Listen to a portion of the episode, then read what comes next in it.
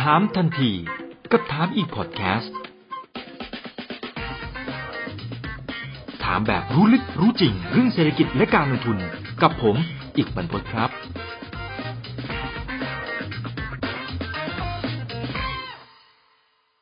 วันนี้ก็เรียนเชิญบุคคลที่ผมเชื่อว่าเป็นไอดอลของใครหลาย ๆ คนแล้วก็เป็นไอดอลส่วนตัวของผมด้วยนะครับ ก็ติดตามท่านมานาน ก็มีโอกาสได้พูดคุยกันมา ตั้งแต่สมัยที่เป็นออฟฟิศเมดเลยนะครับ ก่อนที่จะมีการควบรวมกิจการอะไรต่าง ๆ นะครับ แล้วก็กิจการโอ้โหเติบโต กลายเป็นอาณาจักรที่มีรายได้เอาเฉพาะปีที่แล้วเนี่ยเกือบ 12,000 ล้านบาทไม่ธรรมดามาก ๆ เลยนะครับสำหรับในช่วงนี้นะครับ ขอต้อนรับทางด้านของพี่หมูครับ คุณวรวุฒิอุ่นใจรองหัวหน้าพักกล้าครับ สวัสดีครับพี่หมูครับ สวัสดีครับคุณอีครับ ในช่วงนี้เองเนี่ยต้องชวนพี่หมูเข้ามาร่วมพูดคุยกันเพราะมันมีหลายประเด็นที่น่าสนใจมากๆนะครับโดยเฉพาะพี่น้อง SME ที่ปีนี้เป็นปีที่พิเศษมากๆ เจอผลกระทบหนักหน่วงมากจริง เศรษฐกิจในภาพรวมทั้งเศรษฐกิจโลกก็ชะลอตัวลงมา เศรษฐกิจบ้านเราก็เจอโควิดเข้าไปอีกเด้งหนึ่งนะครับแล้วก็ยังมีปัญหาเรื่องของการเมืองการเมืองอะไรต่างๆตามมาเยอะแยะมากมายนะครับก็เลยต้องเรียนเชิญว่าจะมีทางออกร่วมกันอย่างไรนะครับสำหรับพี่น้อง SME นะครับแต่ว่าเอาเอาประเด็นนี้ก่อน นะจริงไม่ค่อยอยากจะถามเท่าไหร่แต่ว่าหลายคนอยากทราบเหมือนกันนะครับพี่หมูนะคือกรณีที่พี่หมูเนี่ยตกลงเซ็น MOU นะครับกับกลุ่มเซ็นทรัลนะครับในการที่ขายหุ้น COL นะครับซึ่งพี่หมูเองเนี่ยก่อนหน้านี้ก็ถืออยู่ประมาณสักเก้าเปอร์เซ็นต์นะครับแล้วก็ตอนนี้เนี่ยเห็นบอกว่าน่าจะขายหมดเลยใช่ไหมครับ ไอ้ที่เคยขายหมดเลยครับที่หมดเลยนะล็อตนี้ มีเหตุผลอะไรไหมครับ คือคือตัดสินใจยากไหมพี่หมูเพราะว่าคือที่ถามอย่างนี้เพราะว่าถ้าคือถ้าเป็นผมนะ ผมปั้นธุรกิจนี้มา โอ้ตั้งแต่ 25 ปีที่แล้วนะ ผมก็รู้สึกน่าจะต้องผูกพันกับมันนะนะแต่ตอนนี้กำลังปล่อยไป พี่หมูตัดสินใจยากไหมฮะ ก็ถือว่าใจหายครับ แต่ว่าทันทีที่ผมคิดว่า อยากจะมาทำงานการเมืองเนี่ย การทำแบบนี้เนี่ยก็น่าจะเป็นวิธีที่โปร่งใสที่สุดนะฮะเพราะว่าถ้าเรายังมีหุ้นอยู่ในบริษัทอะไรก็แล้วแต่เนี่ยนะครับ ถ้าเราทำงานการเมืองขึ้นมา มันก็จะมีข้อขอรหาได้ ว่าอาจจะไปเอื้อประโยชน์กลุ่มบริษัทนู้นกลุ่มบริษัทนี้นะฮะหรือเอื้อต่อธุรกิจที่เราทำอยู่ดังนั้นถ้าคิดจะเล่นการเมืองจริง ๆ จังๆแล้วเนี่ย ผมคิดว่าวิธีการที่ไม่ไม่ยุ่งเกี่ยวกับธุรกิจ น่าจะเป็นวิธีทางที่โปร่งใสและก็แฟร์ที่สุดกับประชาชนครับ อืมครับ เพราะฉะนั้นก็เอาให้มันเคลียร์เลยนะครับ ก็คือคลีนคลีนทุกอย่างนะครับ แล้วก็ทุ่มเทให้กับ งานทางด้านการเมืองอย่างเต็มที่เลย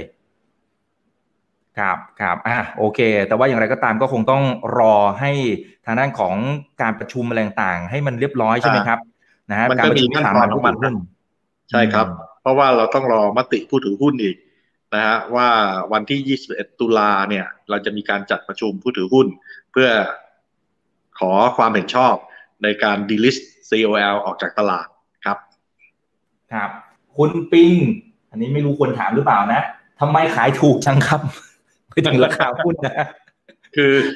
ราคาถูกราคาแพงเนี่ย มันตอบยากนะครับ แต่การทำราคาตรงนี้เนี่ย มันก็ดูจากราคาในอดีตที่ผ่านมานะครับ รวมไปถึงมี FA หรือสำนักวิเคราะห์ต่างๆ มาช่วยนะครับ ถามว่าโดยส่วนตัวผมอยากได้ราคาดีกว่านี้ไหมผมก็อยากได้นะ นะฮะเพราะว่ามันเป็นธุรกิจของเราที่เราสร้างมากับมือนะครับ แต่ก็อย่างที่ทราบนะภาวะนี้เนี่ย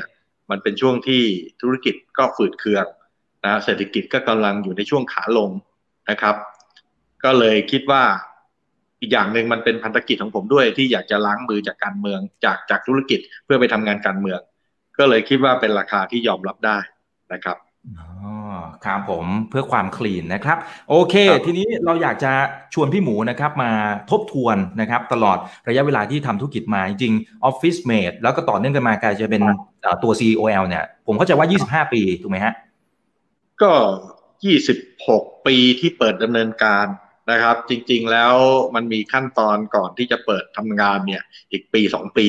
เบ็ดเสร็จเนี่ยเราใช้ชีวิตอยู่ตรงนี้เกือบ 30 ปีครับกับ COL Office Mate เนี่ย อ่า ครับ อะไรที่ถือว่าเป็นเรื่องที่ภาคภูมิใจมากที่สุดกับการที่สร้างอาณาจักรนี้ขึ้นมานะครับ ในขณะเดียวกันอีกมุมหนึ่งอะไรที่เป็นข้อผิดพลาดมากที่สุดเลยนะครับนะฮะตั้งแต่เคยทำธุรกิจมา แล้วก็รวมไปถึงพี่น้องเอสตอนนี้ก็เจอปัญหาคล้าย ๆ กันอยู่ คือภาคภูมิใจที่สุดเลยก็คือเราทำให้ธุรกิจที่มาจากไอเดียลอยๆในหัวเรานะครับ ก็ถ้าหลายท่านทราบดีอยู่แล้วเนี่ยว่า Office Mate เนี่ยมันเป็นโปรเจกต์สมัยที่ผมเรียนปริญญาโทนิด้านะครับ แล้วต้องทำโปรเจกต์ขอจบปริญญาโท ผมก็เขียนโปรเจกต์ชื่อ Office Mate ขึ้นส่งอาจารย์นะฮะแล้วพอจบปุ๊บก็เอาโปรเจกต์ที่ว่าเนี่ยไปขอกู้แบงค์ตั้งบริษัท Office Mate ขึ้นมานะถามว่าอันนี้เป็นความภูมิใจไหมภูมิใจฮะเพราะเราใช้เวลาประมาณ 15 ปี จากวันที่เริ่มเปิดบริษัททำการเนี่ยนะฮะกลายเป็นมียอดขายทะลุพันล้าน แล้วก็เป็นบริษัทจดทะเบียนในตลาดหลักทรัพย์ MAI นะฮะและสุดท้ายเนี่ยเราก็พยายามผลักดันบริษัทของเราจนเป็นบริษัทจดทะเบียนกับเซ็ตนะฮะเพราะว่ามีการควบรวมกับทางเซ็นทรัลกรุ๊ปแล้วก็ทำให้ยอดขายของกรุ๊ปเองเนี่ยของบริษัท COL เนี่ยทะลุหมื่นล้านได้สำเร็จ ซึ่งผมก็คิดว่ามันมีไม่มากบริษัทนักในประเทศไทย ที่มียอดขายเกินหมื่นล้านนะฮะในช่วงอายุคนของเราที่เราทำงาน 20 กว่าปีเนี่ย ก็ถือเป็นภาพความภาคภูมิใจนะฮะแต่ถ้าถามว่าความผิดพลาดอะไรเนี่ยสงสัยต้องใช้เวลาสามวันสามคืนเพราะมันพลาดเยอะมากครับ มันมีอะไรผิดพลาดเยอะแยะเต็มไปหมดแหละ คือมันเป็นไปไม่ได้นะครับที่เราจะทำธุรกิจโดยที่เราไม่พลาด อย่างผมเนี่ยต้องสารภาพเลยว่า ผมไม่มีประสบการณ์นะฮะเรียนจบมาตั้งแต่ปริญญาตรีก็ทำธุรกิจส่วนตัวที่บ้านของครอบครัวนะฮะจบปริญญาโทก็ไม่เคยไปสมัครงานที่ไหน ออกมาก็ตั้งบริษัทของตัวเอง ฉะนั้นมันมันเป็นการลองผิดลองถูกโดยเอาทฤษฎีที่เราเรียน MBA ที่เราเรียนบริหารธุรกิจเนี่ยมาใช้งานจริงนะฮะผิดเพียบเลยครับ แต่ว่าสำคัญที่สุดเลยคือผมคิดว่าคนที่จะเติบโตขึ้นมาได้เนี่ย ต้องรู้จักที่จะเรียนรู้จากความผิดพลาดนะฮะซึ่งเราก็เอาผิดเป็นครูฮะเราก็เติบโตเรื่อยจากความผิดพลาดที่เราเจอ แล้วเรารีบแก้ไขฮะ อันนี้ฮะนี่เป็นสิ่งหนึ่งที่อยากจะฝากผู้ประกอบการเลยด้วยซ้ำว่าอย่าคิดว่าการทำธุรกิจแล้วจะไม่ผิด มันผิดตลอดเวลาละครับ ผิดได้หลายเรื่องด้วย ปัญหาคือเราต้องเรียนรู้จากสิ่งที่เราผิดพลาด แล้วก็รีบปรับตัวแก้ไขโดยเร็วนะฮะถ้าเป็นอย่างเงี้ยเราก็จะเติบโตขึ้นมาได้ครับอะไรที่พี่หมูเคยผิดพลาดแล้วก็รู้สึกว่า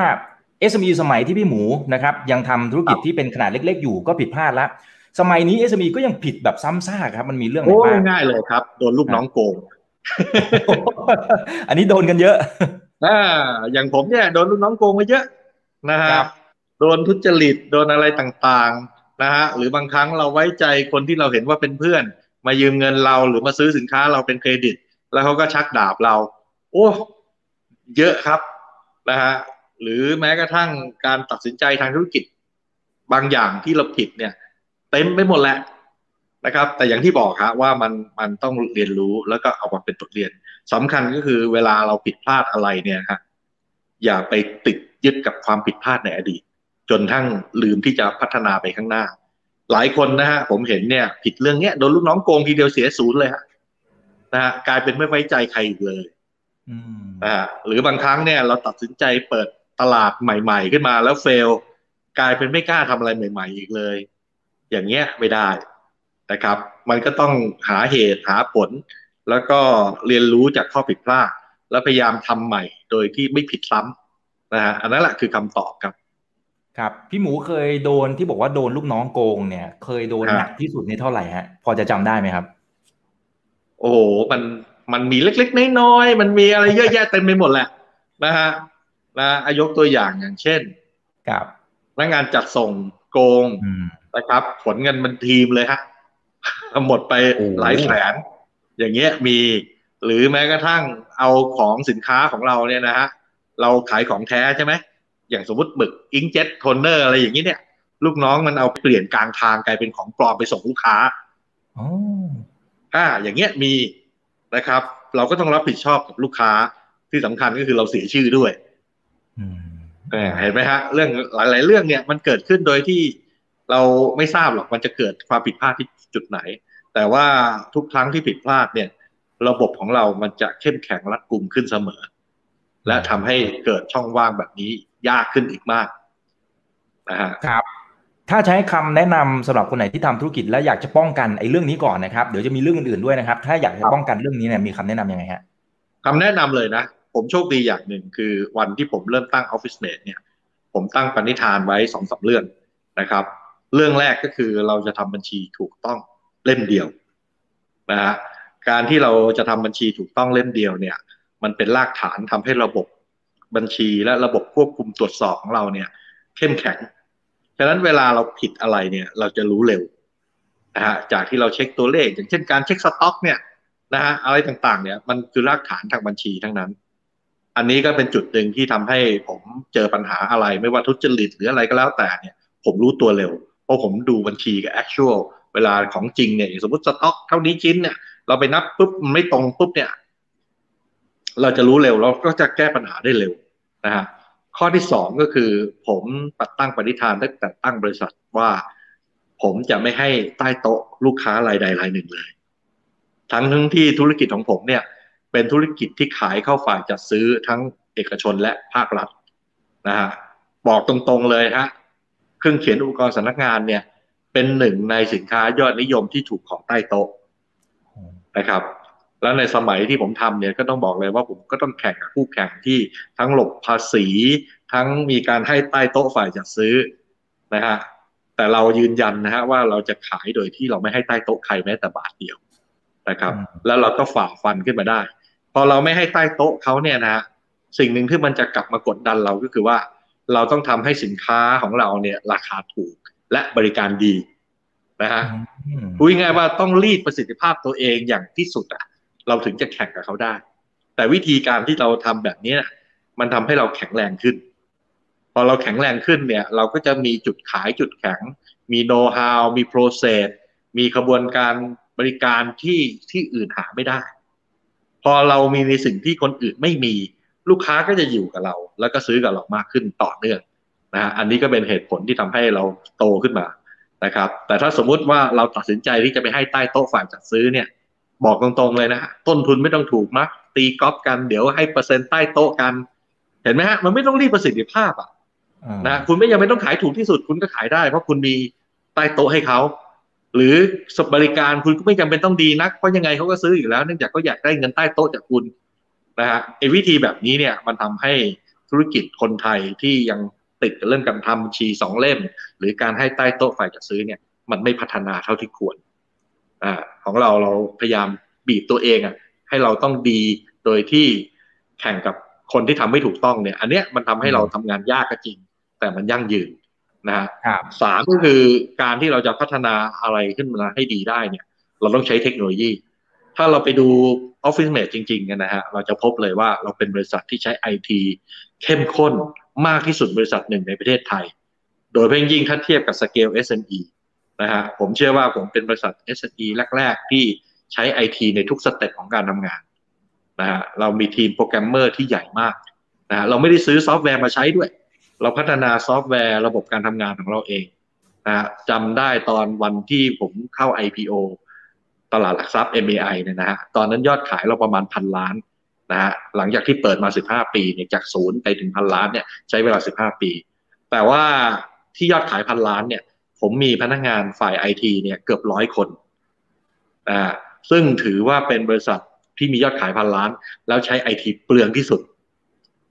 แต่การที่เราใช้ไอทีเปลืองเนี่ย มันทำให้เราสามารถเติบโตได้อย่างรวดเร็ว แล้วก็มีจุดขายจุดแข็งที่คู่แข่ง ทำตามไม่ได้นะอันนั้นก็ถือเป็น key competency หรือความสามารถในการแข่งขันของบริษัทเราที่ใช้ไอทีและเทคโนโลยีนำนะเรื่องทั้งหมดเนี่ยก็คือประมาณเนี่ยครับที่เราพยายาม develop ธุรกิจให้เป็นเป็นไปอย่างถูกต้องแล้วก็ทันสมัย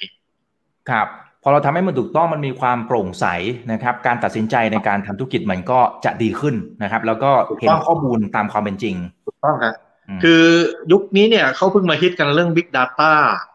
นะฮะเรื่องของการใช้ Data Management ผมทำมาตลอด 20 กว่าปีอะนะทำตั้งแต่เริ่มต้นๆของการทำงานเลยเพียงแต่ว่ายิ่งระบบเราแข็งแรงเท่าไหร่เนี่ย การใช้ Data ในการบริหารจัดการเนี่ย ก็ยิ่งเข้มข้นขึ้นนะฮะ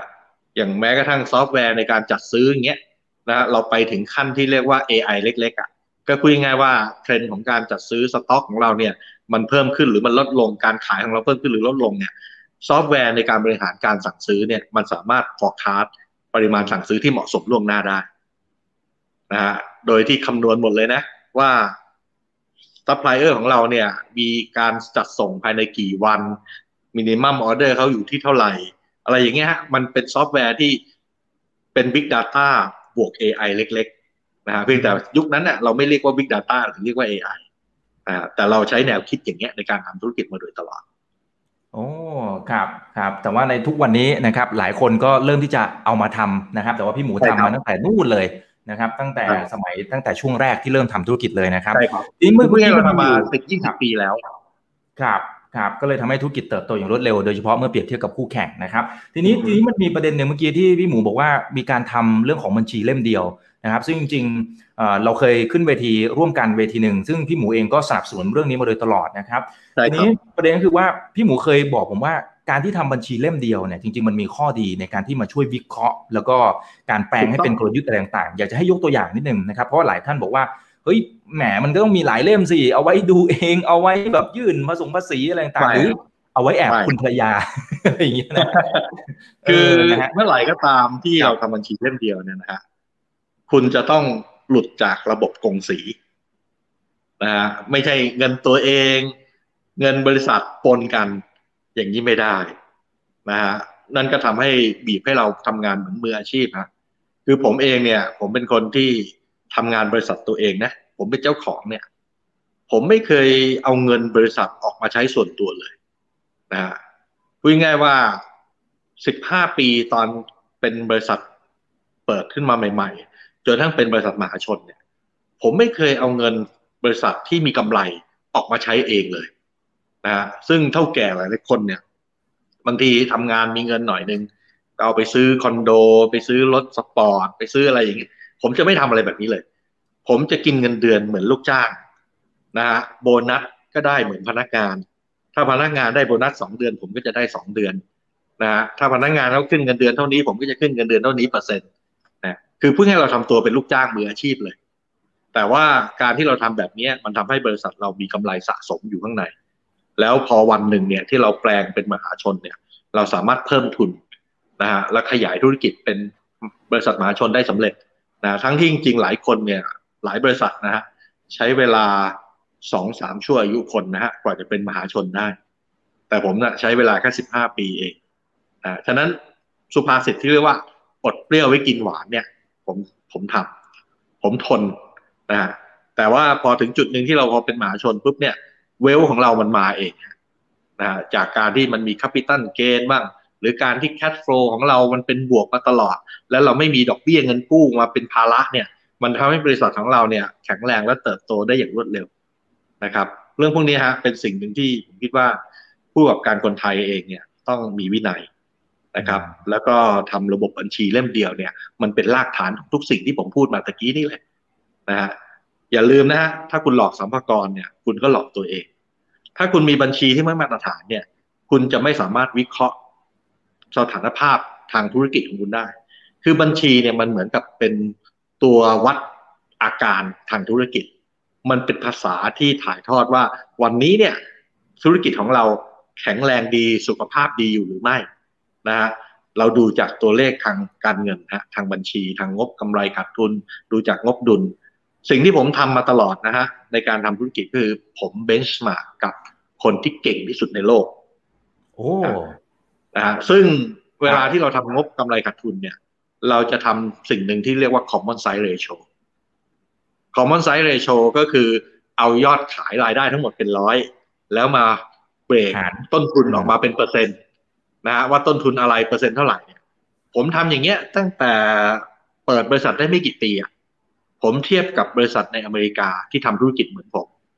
นะพอเป็นอย่างนี้ปุ๊บเนี่ยทำให้ผมรู้เลยว่าโครงสร้างต้นทุนของผมเนี่ย สู้กับเขาไม่ได้เลยนะฮะอายกตัวอย่างนะครับ สมัยก่อนนู้นเนี่ยบริษัทอันดับหนึ่งของโลกเลยคือ Office Depot ที่อเมริกาอืมนะครับยอดขายของเขาหนึ่งร้อยนะฮะเขาจ่ายเงินเดือนพนักงานเนี่ย คิดเป็นสัดส่วนประมาณแปดเปอร์เซ็น ของยอดขายนะฮะแต่บริษัทผมเองนะเวลานั้นเนี่ยยอดขายหนึ่งร้อยนะผมให้เงินเดือนพนักงานสิบหกเปอร์เซ็นของยอดขาย โอ้ มันเป็นเพราะนั่นเราแสดให้งเยอะให้เห็นหรือหรือยอดขายยังไม่มาไม่ฮะใช่ไม่ใช่พูดง่ายๆว่าสัดส่วนของค่าแรงพนักงานเนี่ย ของผมสูงกว่าบริษัทนั้นหนึ่งเท่าตัวแต่ถามว่าเราให้เงินเดือนเยอะไหมไม่นะครับ เงินเดือนเนี่ย บริษัท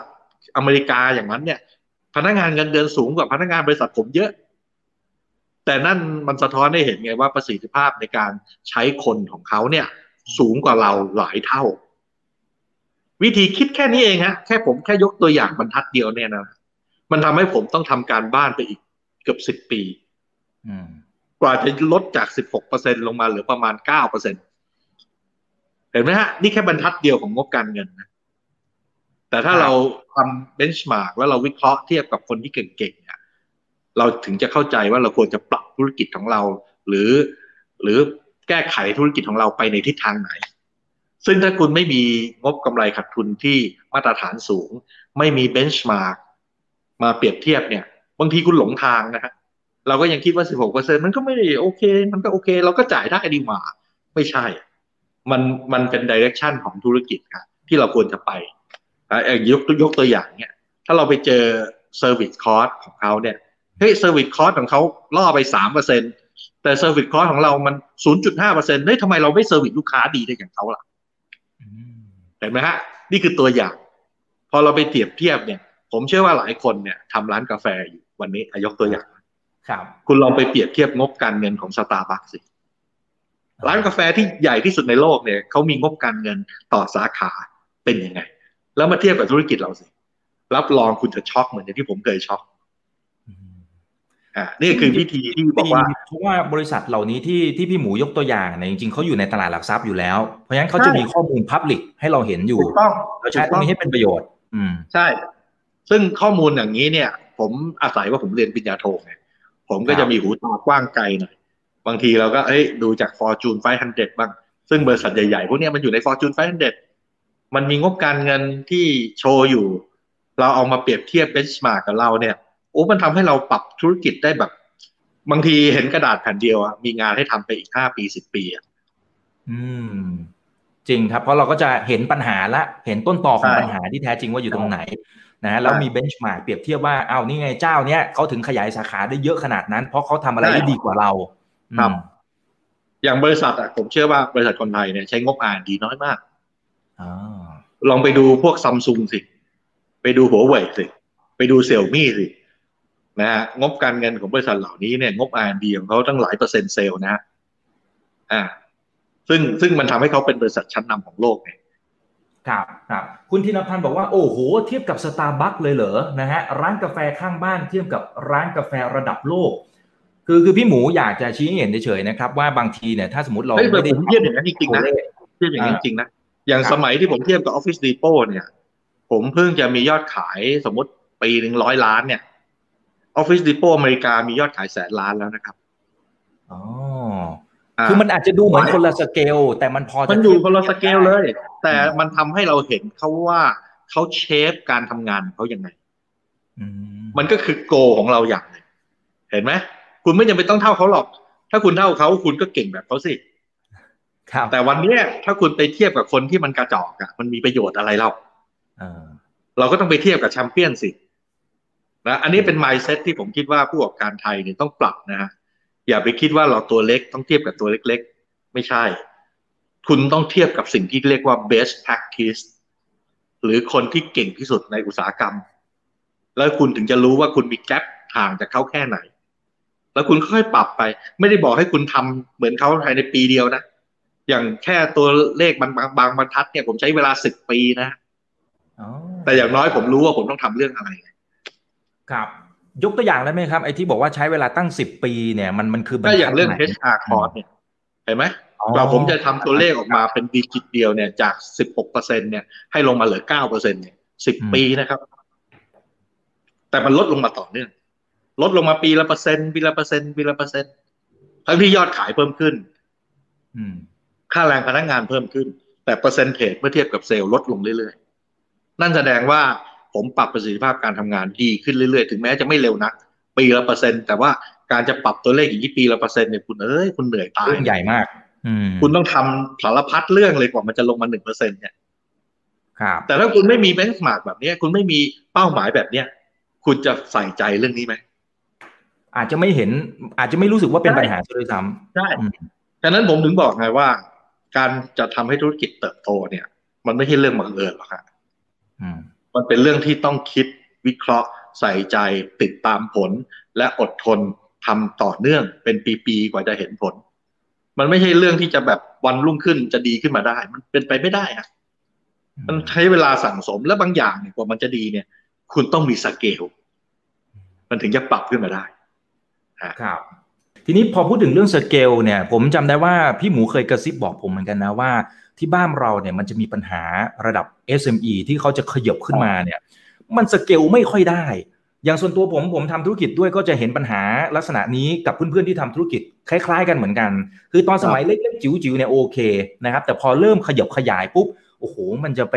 สมมุติจะไปจ้างงานเพิ่มเอ้ยก็ไม่แน่ใจนะฟิกคอมันเพิ่มขึ้นจะไปยังไงต่อดีนะฮะแต่ถ้าไม่จ้างมันก็ขยายไม่ได้ เออจะทำยังไงอะครับ พี่หมูฮะพี่หมูเคยเจอปัญหาตรงนี้แล้วมันทลายพวกเนี้ยทลายกำแพงผมผ่านปัญหาหมดแล้วเอางี้เงี้ยผมยกตัวอย่างนะตอนที่ผมทำธุรกิจเนี่ยครับผมตั้งเป้าเลยว่า ผมจะต้องแตะสองร้อยล้านต่อปีให้ได้อืมซึ่งตอนนั้นเนี่ย ผมไม่มีลูกจ้างมืออาชีพเลยนะฮะตอนที่ผมก็ตั้งมีเป้าตอนนั้นยอดขายเท่าไหร่ครับ ยอดขายเหรอยี่สิบล้านต่อปียี่สิบล้านแล้วตั้งเป้าว่าจะโตอีกสิบเท่า ใช่เสองร้อยล้านต่อปี ทำไมถึงเป็นตัวเลขสองร้อยล้านนะฮะเพราะผมคำนวณแล้วว่าเมื่อไหร่ก็ตามเนี่ย ที่บริษัทอย่างผมมีอัตราทำกำไรเท่านี้เนี่ย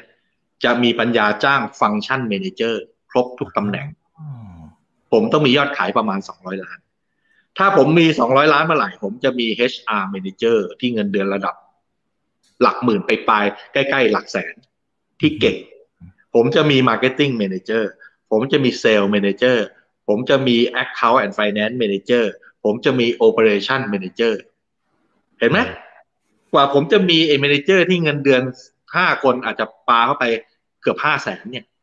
ผมต้องมียอดขายประมาณ200ล้านต่อปี ผมถึงจะมีปัญญาจ้างคนเหล่านี้ มีดังนั้นหลักหลักคิดยังไงครับพี่หมูคือคือหลักคิดเพื่อที่จะดูเรื่องของต้นทุนแล้วคิดย้อนกลับไปที่ตัวรายได้มันคิดยังไงฮะ มันก็คิดจาก GP ฮะหรืออัตราการทำกำไรขั้นต้นนั่นแหละ นะฮะว่าถ้าเรามียอดขายเท่านี้อัตราการทำกำไรขั้นต้นเนี่ย ซึ่งธุรกิจอย่างผมเนี่ยมันเป็นเทรดดิ้งไงฉะนั้นอัตรากำไรขั้นต้นเนี่ย มันมันไม่ค่อยเปลี่ยนแปลงมากนักนะฮะแต่วิธีการทำกำไรของผมเนี่ยมันต้องลดต้นทุนการทำงาน เนื่องจากอาจจะยกตัวอย่างนะ ผมอยู่ในธุรกิจที่ผมต้องขายของให้ฝ่ายจัดซื้อนะครับ แล้วฝ่ายจัดซื้อนั้นน่ะไม่ให้ใต้โต๊ะเขาด้วย ฉะนั้นเขาจะซื้อกับผมเนี่ยเขาต้องเช็คราคาจริงไหม คนที่มาเป็นลูกค้าผมเนี่ยคือนักต่อราคามืออาชีพอืมฉะนั้นผมโอกาสทำกำไรจากราคาขายเนี่ย ยากมาก นะ เมื่อกระดาษกับมันเอคนนี้เขาขายริมละร้อยบาท ผมจะขายร้อยยี่สิบาทแต่เป็นไปไม่ได้อะเขาไม่โง่อะแล้วเราไม่ให้ใต้โต๊ะเขาเนี่ยเขาเช็คราคาเราแพงพวกก็ไม่ซื้อแล้วอะ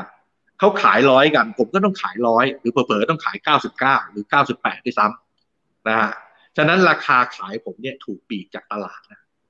แต่สิ่งที่ผมจะทำได้คือทำยังไงให้ต้นทุนการทำงานผม ต่ำกว่าคนอื่นอืมซึ่งการจะทำให้ต้นทุนการทำงานต่ำกว่าคนอื่นเนี่ย มันคือการบริหารจัดการ และมันคือเรื่องของ economy of scale อ๋อเห็นไหมฮะ นี่คือเหตุผลว่าทำไม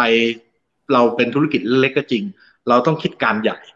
เพื่อให้เรามีสเกลทำให้เรามีระบบ แล้วเมื่อไหร่ก็ตามเนี่ย คุณยังไม่มีฟังก์ชัน m ม n เจอร์มาเป็นลูกน้องคุณเนี่ย ทุกอย่างในบริษัทมันเกิดจากคุณคนเดียว คุณเป็นคนคิดทั้งหมดแหละไม่ว่าคุณจะเป็นฝ่ายขาย คุณจะเป็นฝ่าย HR คุณจะเป็นฝ่ายบัญชีการเงิน คุณไม่มีคนเก่งๆมาช่วยคุณคิดอะฉะนั้นณช่วงแรกของธุรกิจ SME เนี่ย เท่าแก่มันคือศูนย์กลางของจักรวาลคิดทุกอย่างทำทุกอย่างเป็น general base นะครับ แต่เมื่อไหร่ก็ตามเนี่ย คุณจะเข้าสู่ระบบการบริหารจัดการ มีลูกน้องมีผู้บริหารเนี่ย คุณถึงจะเริ่มใช้ฝีมือในการบริหารจัดการ เห็นไหมนี่คือจุดว่าทำไมผมถึงตั้งว่าสเกลแรกของการทำธุรกิจของผมเนี่ยที่ผมเรียกว่าช่วงตั้งตัวเนี่ยศูนย์ถึงสองร้อยล้านบาทอ๋อแล้วถ้าคุณจะขยายธุรกิจได้เนี่ย คุณต้องขายดีนะฮะคุณต้องทำส่วนผสมสินค้าและบริการของคุณเนี่ย อยู่ในจุดที่ต้องขายดิบขายดีอืมพอคุณขายดีเนี่ย คุณถึงจะขยายได้นะ ฉะนั้นหลายคนเนี่ยยังไม่สามารถหาจุดที่ทำให้ตัวเองขายดีเลยอายกตัวอย่างง่ายๆนะเหมือนอย่างคุณทำร้านก๋วยเตี๋ยว ครับ ถ้าคุณร้านก๋วยเตี๋ยวของคุณเนี่ยเฮ้ยตอนสิบเอ็ดโมงปุ๊บคนรอคิวกินละขายดีไปถึงบ่ายสองเก้าอี้ไม่มีว่างเลย อย่างเงี้ยคุณค่อยเริ่มขยายธุรกิจ แต่ถ้าเกิดของคุณเนี่ยว่างทั้งวันเลยแล้วคุณบอกคุณจะขยายธุรกิจ คุณจะขยายได้ยังไงเนี่ยไม่มีลูกค้าเลย ฉะนั้นหลาย ๆ คนเนี่ยนะฮะคุณต้องทำธุรกิจของคุณเนี่ยให้ถูกต้องก่อนเพราะเมื่อไหร่ขายดีแสดงว่าคุณทำอะไรบางอย่างถูกจริงไหมคุณถึงจะขายดี จะเป็นที่ product ดี service ดี หรือสภาพแวดล้อมอะไรบางอย่างดี คนถึงจะมาใช้บริการคุณเยอะ นั่นคือคุณต้องทำทำหลาย ๆ อย่างถูกต้อง การทำหลายอย่างถูกต้องเนี่ย เป็นจุดที่คนทำธุรกิจ SME ต้องหาให้เจอ คุณต้องทำให้ลูกค้า แบบไหลขายแบบขายไม่ทันอะไอ้จุดนั้นแหละ ถึงจะเริ่มที่จะคิดขยายธุรกิจ หลายคนยังไม่ทันจะขายดีเลย ไปขยายธุรกิจผมบอกเลยว่าโอกาสเจ๊งสูงมากนะฮะฉะนั้นในส่วนหนึ่งของ Office Mate เนี่ย เราอาจจะมีทีมขายที่เก่ง หรือผมอาจจะขายเก่งเพราะช่วงแรกผมเป็นเซลล์เอง ผมก็ไปติดต่อจนทั้งลูกค้าติดใจ ผมก็บริการเขาดี ผมใส่ใจ พอมันขายดีขึ้นมาเนี่ย ผมก็ขยายธุรกิจได้ พอขายดีถึงจุดหนึ่งผมมีปัญญาจ้างทีมผู้บริหารมาช่วยผมคิด ถึงตอนนั้นแหละผมถึงจะเริ่มเข้าสู่เรียกว่าช่วงขยายธุรกิจ ซึ่งช่วงขยายธุรกิจของผมเนี่ย ผมให้นิยามว่าสองร้อยล้านจนถึงหนึ่งพันล้านเลยอ๋ออ่าเดี๋ยวนะฮะเห็นไหมผมคิดใหญ่กว่าคนอื่นเยอะเลยสเต็ปแรกสองร้อยศูนย์ถึงสองร้อยก่อนแล้วไอ้สองร้อยไปพันนี่ยังไงฮะ มันมันมายังไงฮะสองร้อยไปพันเนี่ยนะ คุณต้องคิดคำหนึ่งเลยว่า คุณจะโตได้ด้วยฝีมือการบริหารจัดการ getting done by the other พูดง่ายๆผลงานลูกน้องคือผลงานเราฉะนั้นคุณต้องสร้างทีมนะคุณต้องพัฒนา process know how ในการทำงาน กระบวนการทำงานทุกอย่างคุณต้องออกแบบระบบมันใหม่ แล้วเมื่อถึงจุดหนึ่งที่ธุรกิจขยายเนี่ยไม่มีทางที่จะทำงานแบบเดิม แล้วมันจะรองรับยอดขายขนาดใหญ่ขึ้นมาได้ ฉะนั้นคุณต้องปรับเปลี่ยนวิธีการทำงานตาม step ของการเติบโตของธุรกิจยกตัวอย่างนะครับ อย่างตอนที่ผมทะลุ 200 ล้านเนี่ย ผมเริ่มมีไอทีละผมเริ่มเอาไอทีมาใช้ ผมเริ่มติดตั้งทีมโปรแกรมเมอร์นะฮะขึ้นมา ซึ่งก็เริ่มจากคนเดียวนะ ที่ผมพูดว่าเริ่มต้นเนี่ย คือผมมีไอทีโปรแกรมเมอร์แค่หนึ่งคนนะตอนแรก แล้วก็ค่อยเพิ่มทีมขึ้นมา ตามที่เราปรับระบบไป แต่ว่าในช่วงนี้เนี่ย คุณต้องเข้าใจคำว่าการกระจายอำนาจ เพราะทันทีที่คุณมีผู้บริหารมาช่วยคุณ คุณต้องกระจายอำนาจให้เขา แต่การจะกระจายอำนาจเนี่ย คุณต้องพัฒนาระบบที่เรียกว่า การควบคุมตรวจสอบ จริงไหมไม่อย่างนั้นเนี่ย คุณจ้างลูกน้องมา แล้วคุณไม่มีระบบการควบคุมตรวจสอบ ต่อให้ลูกน้องมันเก่งแค่ไหน หรือมันเรียนสูงแค่ไหน เขาก็โกงคุณได้ฉะนั้นคุณกระจายอำนาจคุณต้องพัฒนาระบบควบคุมตรวจสอบ คุณจะพัฒนาระบบควบคุมตรวจสอบ คุณต้องมีระบบบัญชีที่แข็งแรง มีระบบข้อมูล ระบบ report ที่ดี คุณถึงจะกระจายอำนาจได้ ถ้าใครยังไม่พัฒนาระบบควบคุมตรวจสอบ และกระจายอำนาจไปเนี่ย ผมบอกเลยว่าหายนะมาเยือนเร็วๆแน่ เพราะเมื่อไหร่ก็ตามลูกน้องมันรู้สึกว่าเขาได้อิสระโดยที่ไม่มีใครควบคุมตรวจสอบเขา เดี๋ยวเขาจะเริ่มหาลู่ทางในการทุจริต มันเป็นธรรมชาติมนุษย์อะนะ ซึ่งเรื่องพวกนี้เนี่ยผมคิดว่าคนที่ สร้างระบบขึ้นมาหรือพัฒนาบริษัทจนเติบเติบโตขึ้นมาได้เนี่ย มันจะเจอเรื่องพวกนี้ทุกคนอะแต่ใครที่ฝ่าไปได้ก็ไปต่อ ใครที่ฝ่าไปไม่ได้เนี่ย มันก็จะอยู่ในระดับกลางๆเนี่ยมันโตไม่ได้นะฮะดังนั้นถ้าเกิดช่วงขยายธุรกิจของผมเนี่ย ผมเชื่อว่าเป็น pain point ของ SME เมืองไทย คือส่วนใหญ่พอโตขึ้นมาถึงจุดหนึ่งเนี่ย มันโตไม่ออกครับ โตได้ถึงจุดหนึ่งอ้าวก็มีปัญหานั้นปัญหานี้ทำให้มันโตไม่ได้สักที เดี๋ยวคนไหลออกบ้างเดี๋ยวโดนลูกน้องโกงบ้าง เดี๋ยวมีสารพัดปัญหาเดี๋ยวอยู่ดีพอขายดีหน่อยปุ๊บ service ที่เราเคยมีดีๆ ก็ drop ลง เห็นไหมฮะ เรื่องพวกนี้เป็นตัวที่ทำให้เราโตไม่ออก ซึ่งคุณจะฝ่าเรื่องพวกนี้คุณต้องพัฒนาระบบการทำงาน ระบบควบคุมตรวจสอบ ระบบกระจายอำนาจ แล้วสร้าง process know how ที่เป็นลักษณะเฉพาะของคุณ คุณถึงจะโตได้ นะฮะซึ่งของผมในช่วงนี้เป็นช่วงที่ผมใช้การเอาไอทีมาใช้ใช้ระบบไอทีคอมพิวเตอร์เยอะมากนะแล้วทีมนี่บอกตรงเลยทำงานแบบบ้านเลือดอะแล้วทีมก็ใหญ่เร็วมากด้วยเพราะว่าถ้าคุณจะโตเป็นพันล้านในสิบห้าปีเนี่ย บางปีคุณต้องโตห้าหกสิบเปอร์เซ็นติดต่อกันหลายปีนะครับ ครับ ซึ่งการจะโตติดติดต่อกันหลาย ๆ ปีเนี่ย คุณต้องแก้ปัญหาอยู่ตลอดเวลา มันเป็นอะไรที่ระดมมามาหาผู้บริหาร หรือคุณตลอดเวลา แล้วคุณจะมีลูกน้องเก่งๆเนี่ย คุณก็ต้องพัฒนาตัวเองไม่หยุดนะ เพราะลูกน้องเก่งๆที่คุณจ้างมา ไม่ชอบอยู่กับเจ้านายโง่อืมโอ้โดนครับ โดนเลยฮะผมว่าคนไหนที่ทำธุรกิจหรือว่าเป็นนักลงทุนเนี่ย ผมว่าจะเข้าใจหัวอกเอ่อ สิ่งที่พี่หมูได้พูดไปเมื่อกี้อะผมว่ามันแทงใจดำของใครหลาย ๆ คนเลยนะครับโอเค ทีนี้ทีนี้ขอขอมาดูตรงนี้หน่อยนะครับ ย้อนกลับไปนิดนึงพี่หมูบอกว่าก่อนที่มันจะไปถึงการสเกลเนี่ยจริงๆมันต้องหาจุดที่ทำให้เราขายดีก่อน นะมันมันจะหายังไงครับพี่หมูคือคือตอนนี้ เอาแค่มันขายให้มันรอดเนี่ย มันมันยังไม่รู้จะรอดหรือเปล่า เออ แล้วเราจะมองหาจุดแข็งขอนี่งไงเรายังไงคือคุณยังไม่รู้ว่าอะไรเป็นสิ่งที่ลูกค้าโดนคุณหาตรงนี้ให้เจอก่อนเลยอย่าเพิ่งไปคิดเรื่องขยายธุรกิจ นะเหมือนถ้าวันนี้คุณทำร้านกาแฟ ร้านกาแฟคุณยังว่างๆอยู่เลย คุณแสดงว่าทำบางอย่างไม่ถูกต้องทำเลไม่ดีกระชงกาแฟไม่อร่อย เมนูไม่น่าทาน หรือเวลาเสิร์ฟกาแฟแล้วเขาไม่อยากถ่ายเซลฟี่เรื่องพวกนี้เป็นอะไรที่ที่คุณต้องหาให้เจอ ผมบอกไม่ได้นะว่าอะไรมันใช่ แต่เมื่อไหร่มันใช่เนี่ย มันจะตามมาด้วยการที่ลูกค้าขายดิบขายดีรอคิวซื้อคุณ จริงป่ะฮะ สิ่งที่ผมเปรียบเทียบง่าย ๆ คือร้านอาหาร เพราะร้านอาหารนั้นมันเห็นผลชัด นะคุณลองไปกินข้าวขาหมูเจริญแสงสีลมสิอ่าร้านเนี้ยนะครับ ผมออฟฟิศผมอยู่สีลมเนี่ย ไปกินต้องไปกินแต่เช้าๆไปถึงบ่ายโมงบ่ายสองโมงหมดโอ้นี่คือเขาขายดีไงเขาขายดีเพราะอะไรเพราะมันอร่อยกว่าคนอื่นนะฮะแต่สมมุติถ้าผมเป็นร้านขาหมูร้านนี้นะ ผมจะขายแฟรนไชส์ไปทั่วประเทศ เห็นไหมแต่ร้านเขาก็ยังอยู่ตรงสีลมอยู่นะเขายังไม่ขยาย เพราะเขาไม่ได้คิดในเรื่องของการบริหารจัดการ แต่แค่นี้เขาก็บอกเขาเหนื่อยจะตายแล้วก็ทำไม่ทัน เงินไม่รู้จะไปเก็บไว้ไหนล่ะโอ้โหเป็นปัญหาที่ดีมากอะบางบางคนเขาเป็นอย่างนี้จริง ๆ นะ แต่ผมเนี่ยผมไม่คิดแบบนั้นไงครับอย่างผมเนี่ยบางคนก็บอกว่าโอ้ยสองร้อยล้านเหรือต่อปีสบายแล้วตีกอล์ฟดีกว่า ผมไม่คิดอย่างนั้นเลย พอผมขายสองร้อยล้านผมคิดถึงพันล้านเลยเห็นไหมอืมพอผมพันล้านผมคิดถึงหมื่นล้านนะอ่า แต่ว่าการจะไปเนี่ย มันก็ไม่ง่ายและเลยครับ อย่างยอดขายของผมเนี่ย ปีที่สิบห้าผมพันล้านเนี่ย ผมต้องใช้เวลาอีกสิบปีกว่าจะเป็นหมื่นล้านนะอืมเห็นไหมอ่าแต่บางคนเนี่ยพันล้านก็อยู่แค่นั้นนะครับ ครับดังนั้นผมเองเนี่ยผมเป็นผู้ประกอบการนะที่เคยมาตั้งแต่ตึกแถวเล็กๆสองห้องนะฮะทำจนทั้งเป็นบริษัทพันล้าน แล้วก็ทั้งไปรวมกับบริษัทใหญ่ แล้วกลายเป็นบริษัทธุรกิจหมื่นล้านเนี่ย ผมว่าเชื่อว่าเมืองไทยอะคนมีประสบการณ์แบบเนี้ยไม่เยอะ ผมถึงเข้าใจปัญหา SME ไงเพราะผมเคยเป็น SME มาก่อน แล้วผมสเกลมันขึ้นมาได้ เพราะอะไร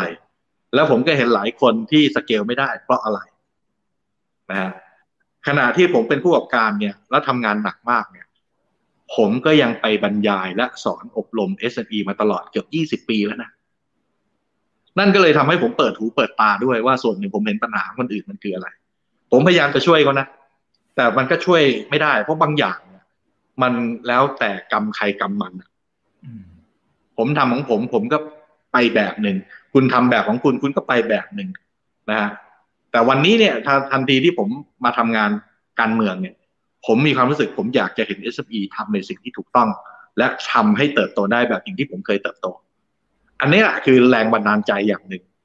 ซึ่งถ้าผมไม่มาทำงานการเมืองนะ ผมก็คงจะตั้งสถาบันบ่มเพาะและพัฒนา SME อยู่ดีแหละ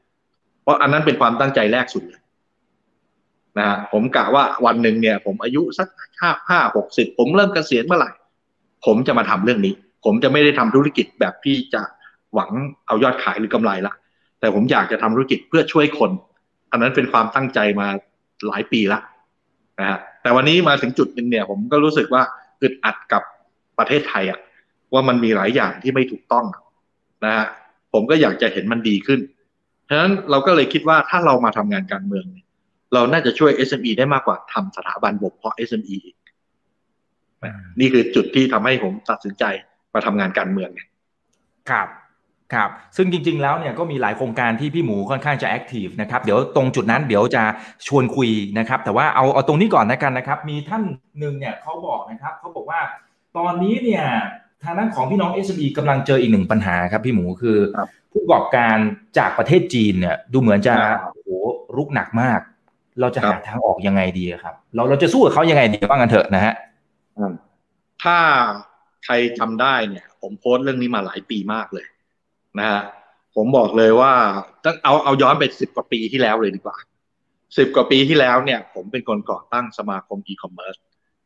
นะครับ ผมพยายามพูดกับภาครัฐมาสิบกว่าปีแล้ว ว่าอย่าให้แพลตฟอร์มต่างชาติมากินแดน แล้วรัฐบาลควรจะสนับสนุนแพลตฟอร์มไทย ตอนนั้นอาลีบาบายังไม่ใหญ่ขนาดนี้นะครับ แล้วตอนนั้นก็ยังไม่มี e-commerce player รายใหญ่ๆ มาบุกประเทศไทยสักรายเลย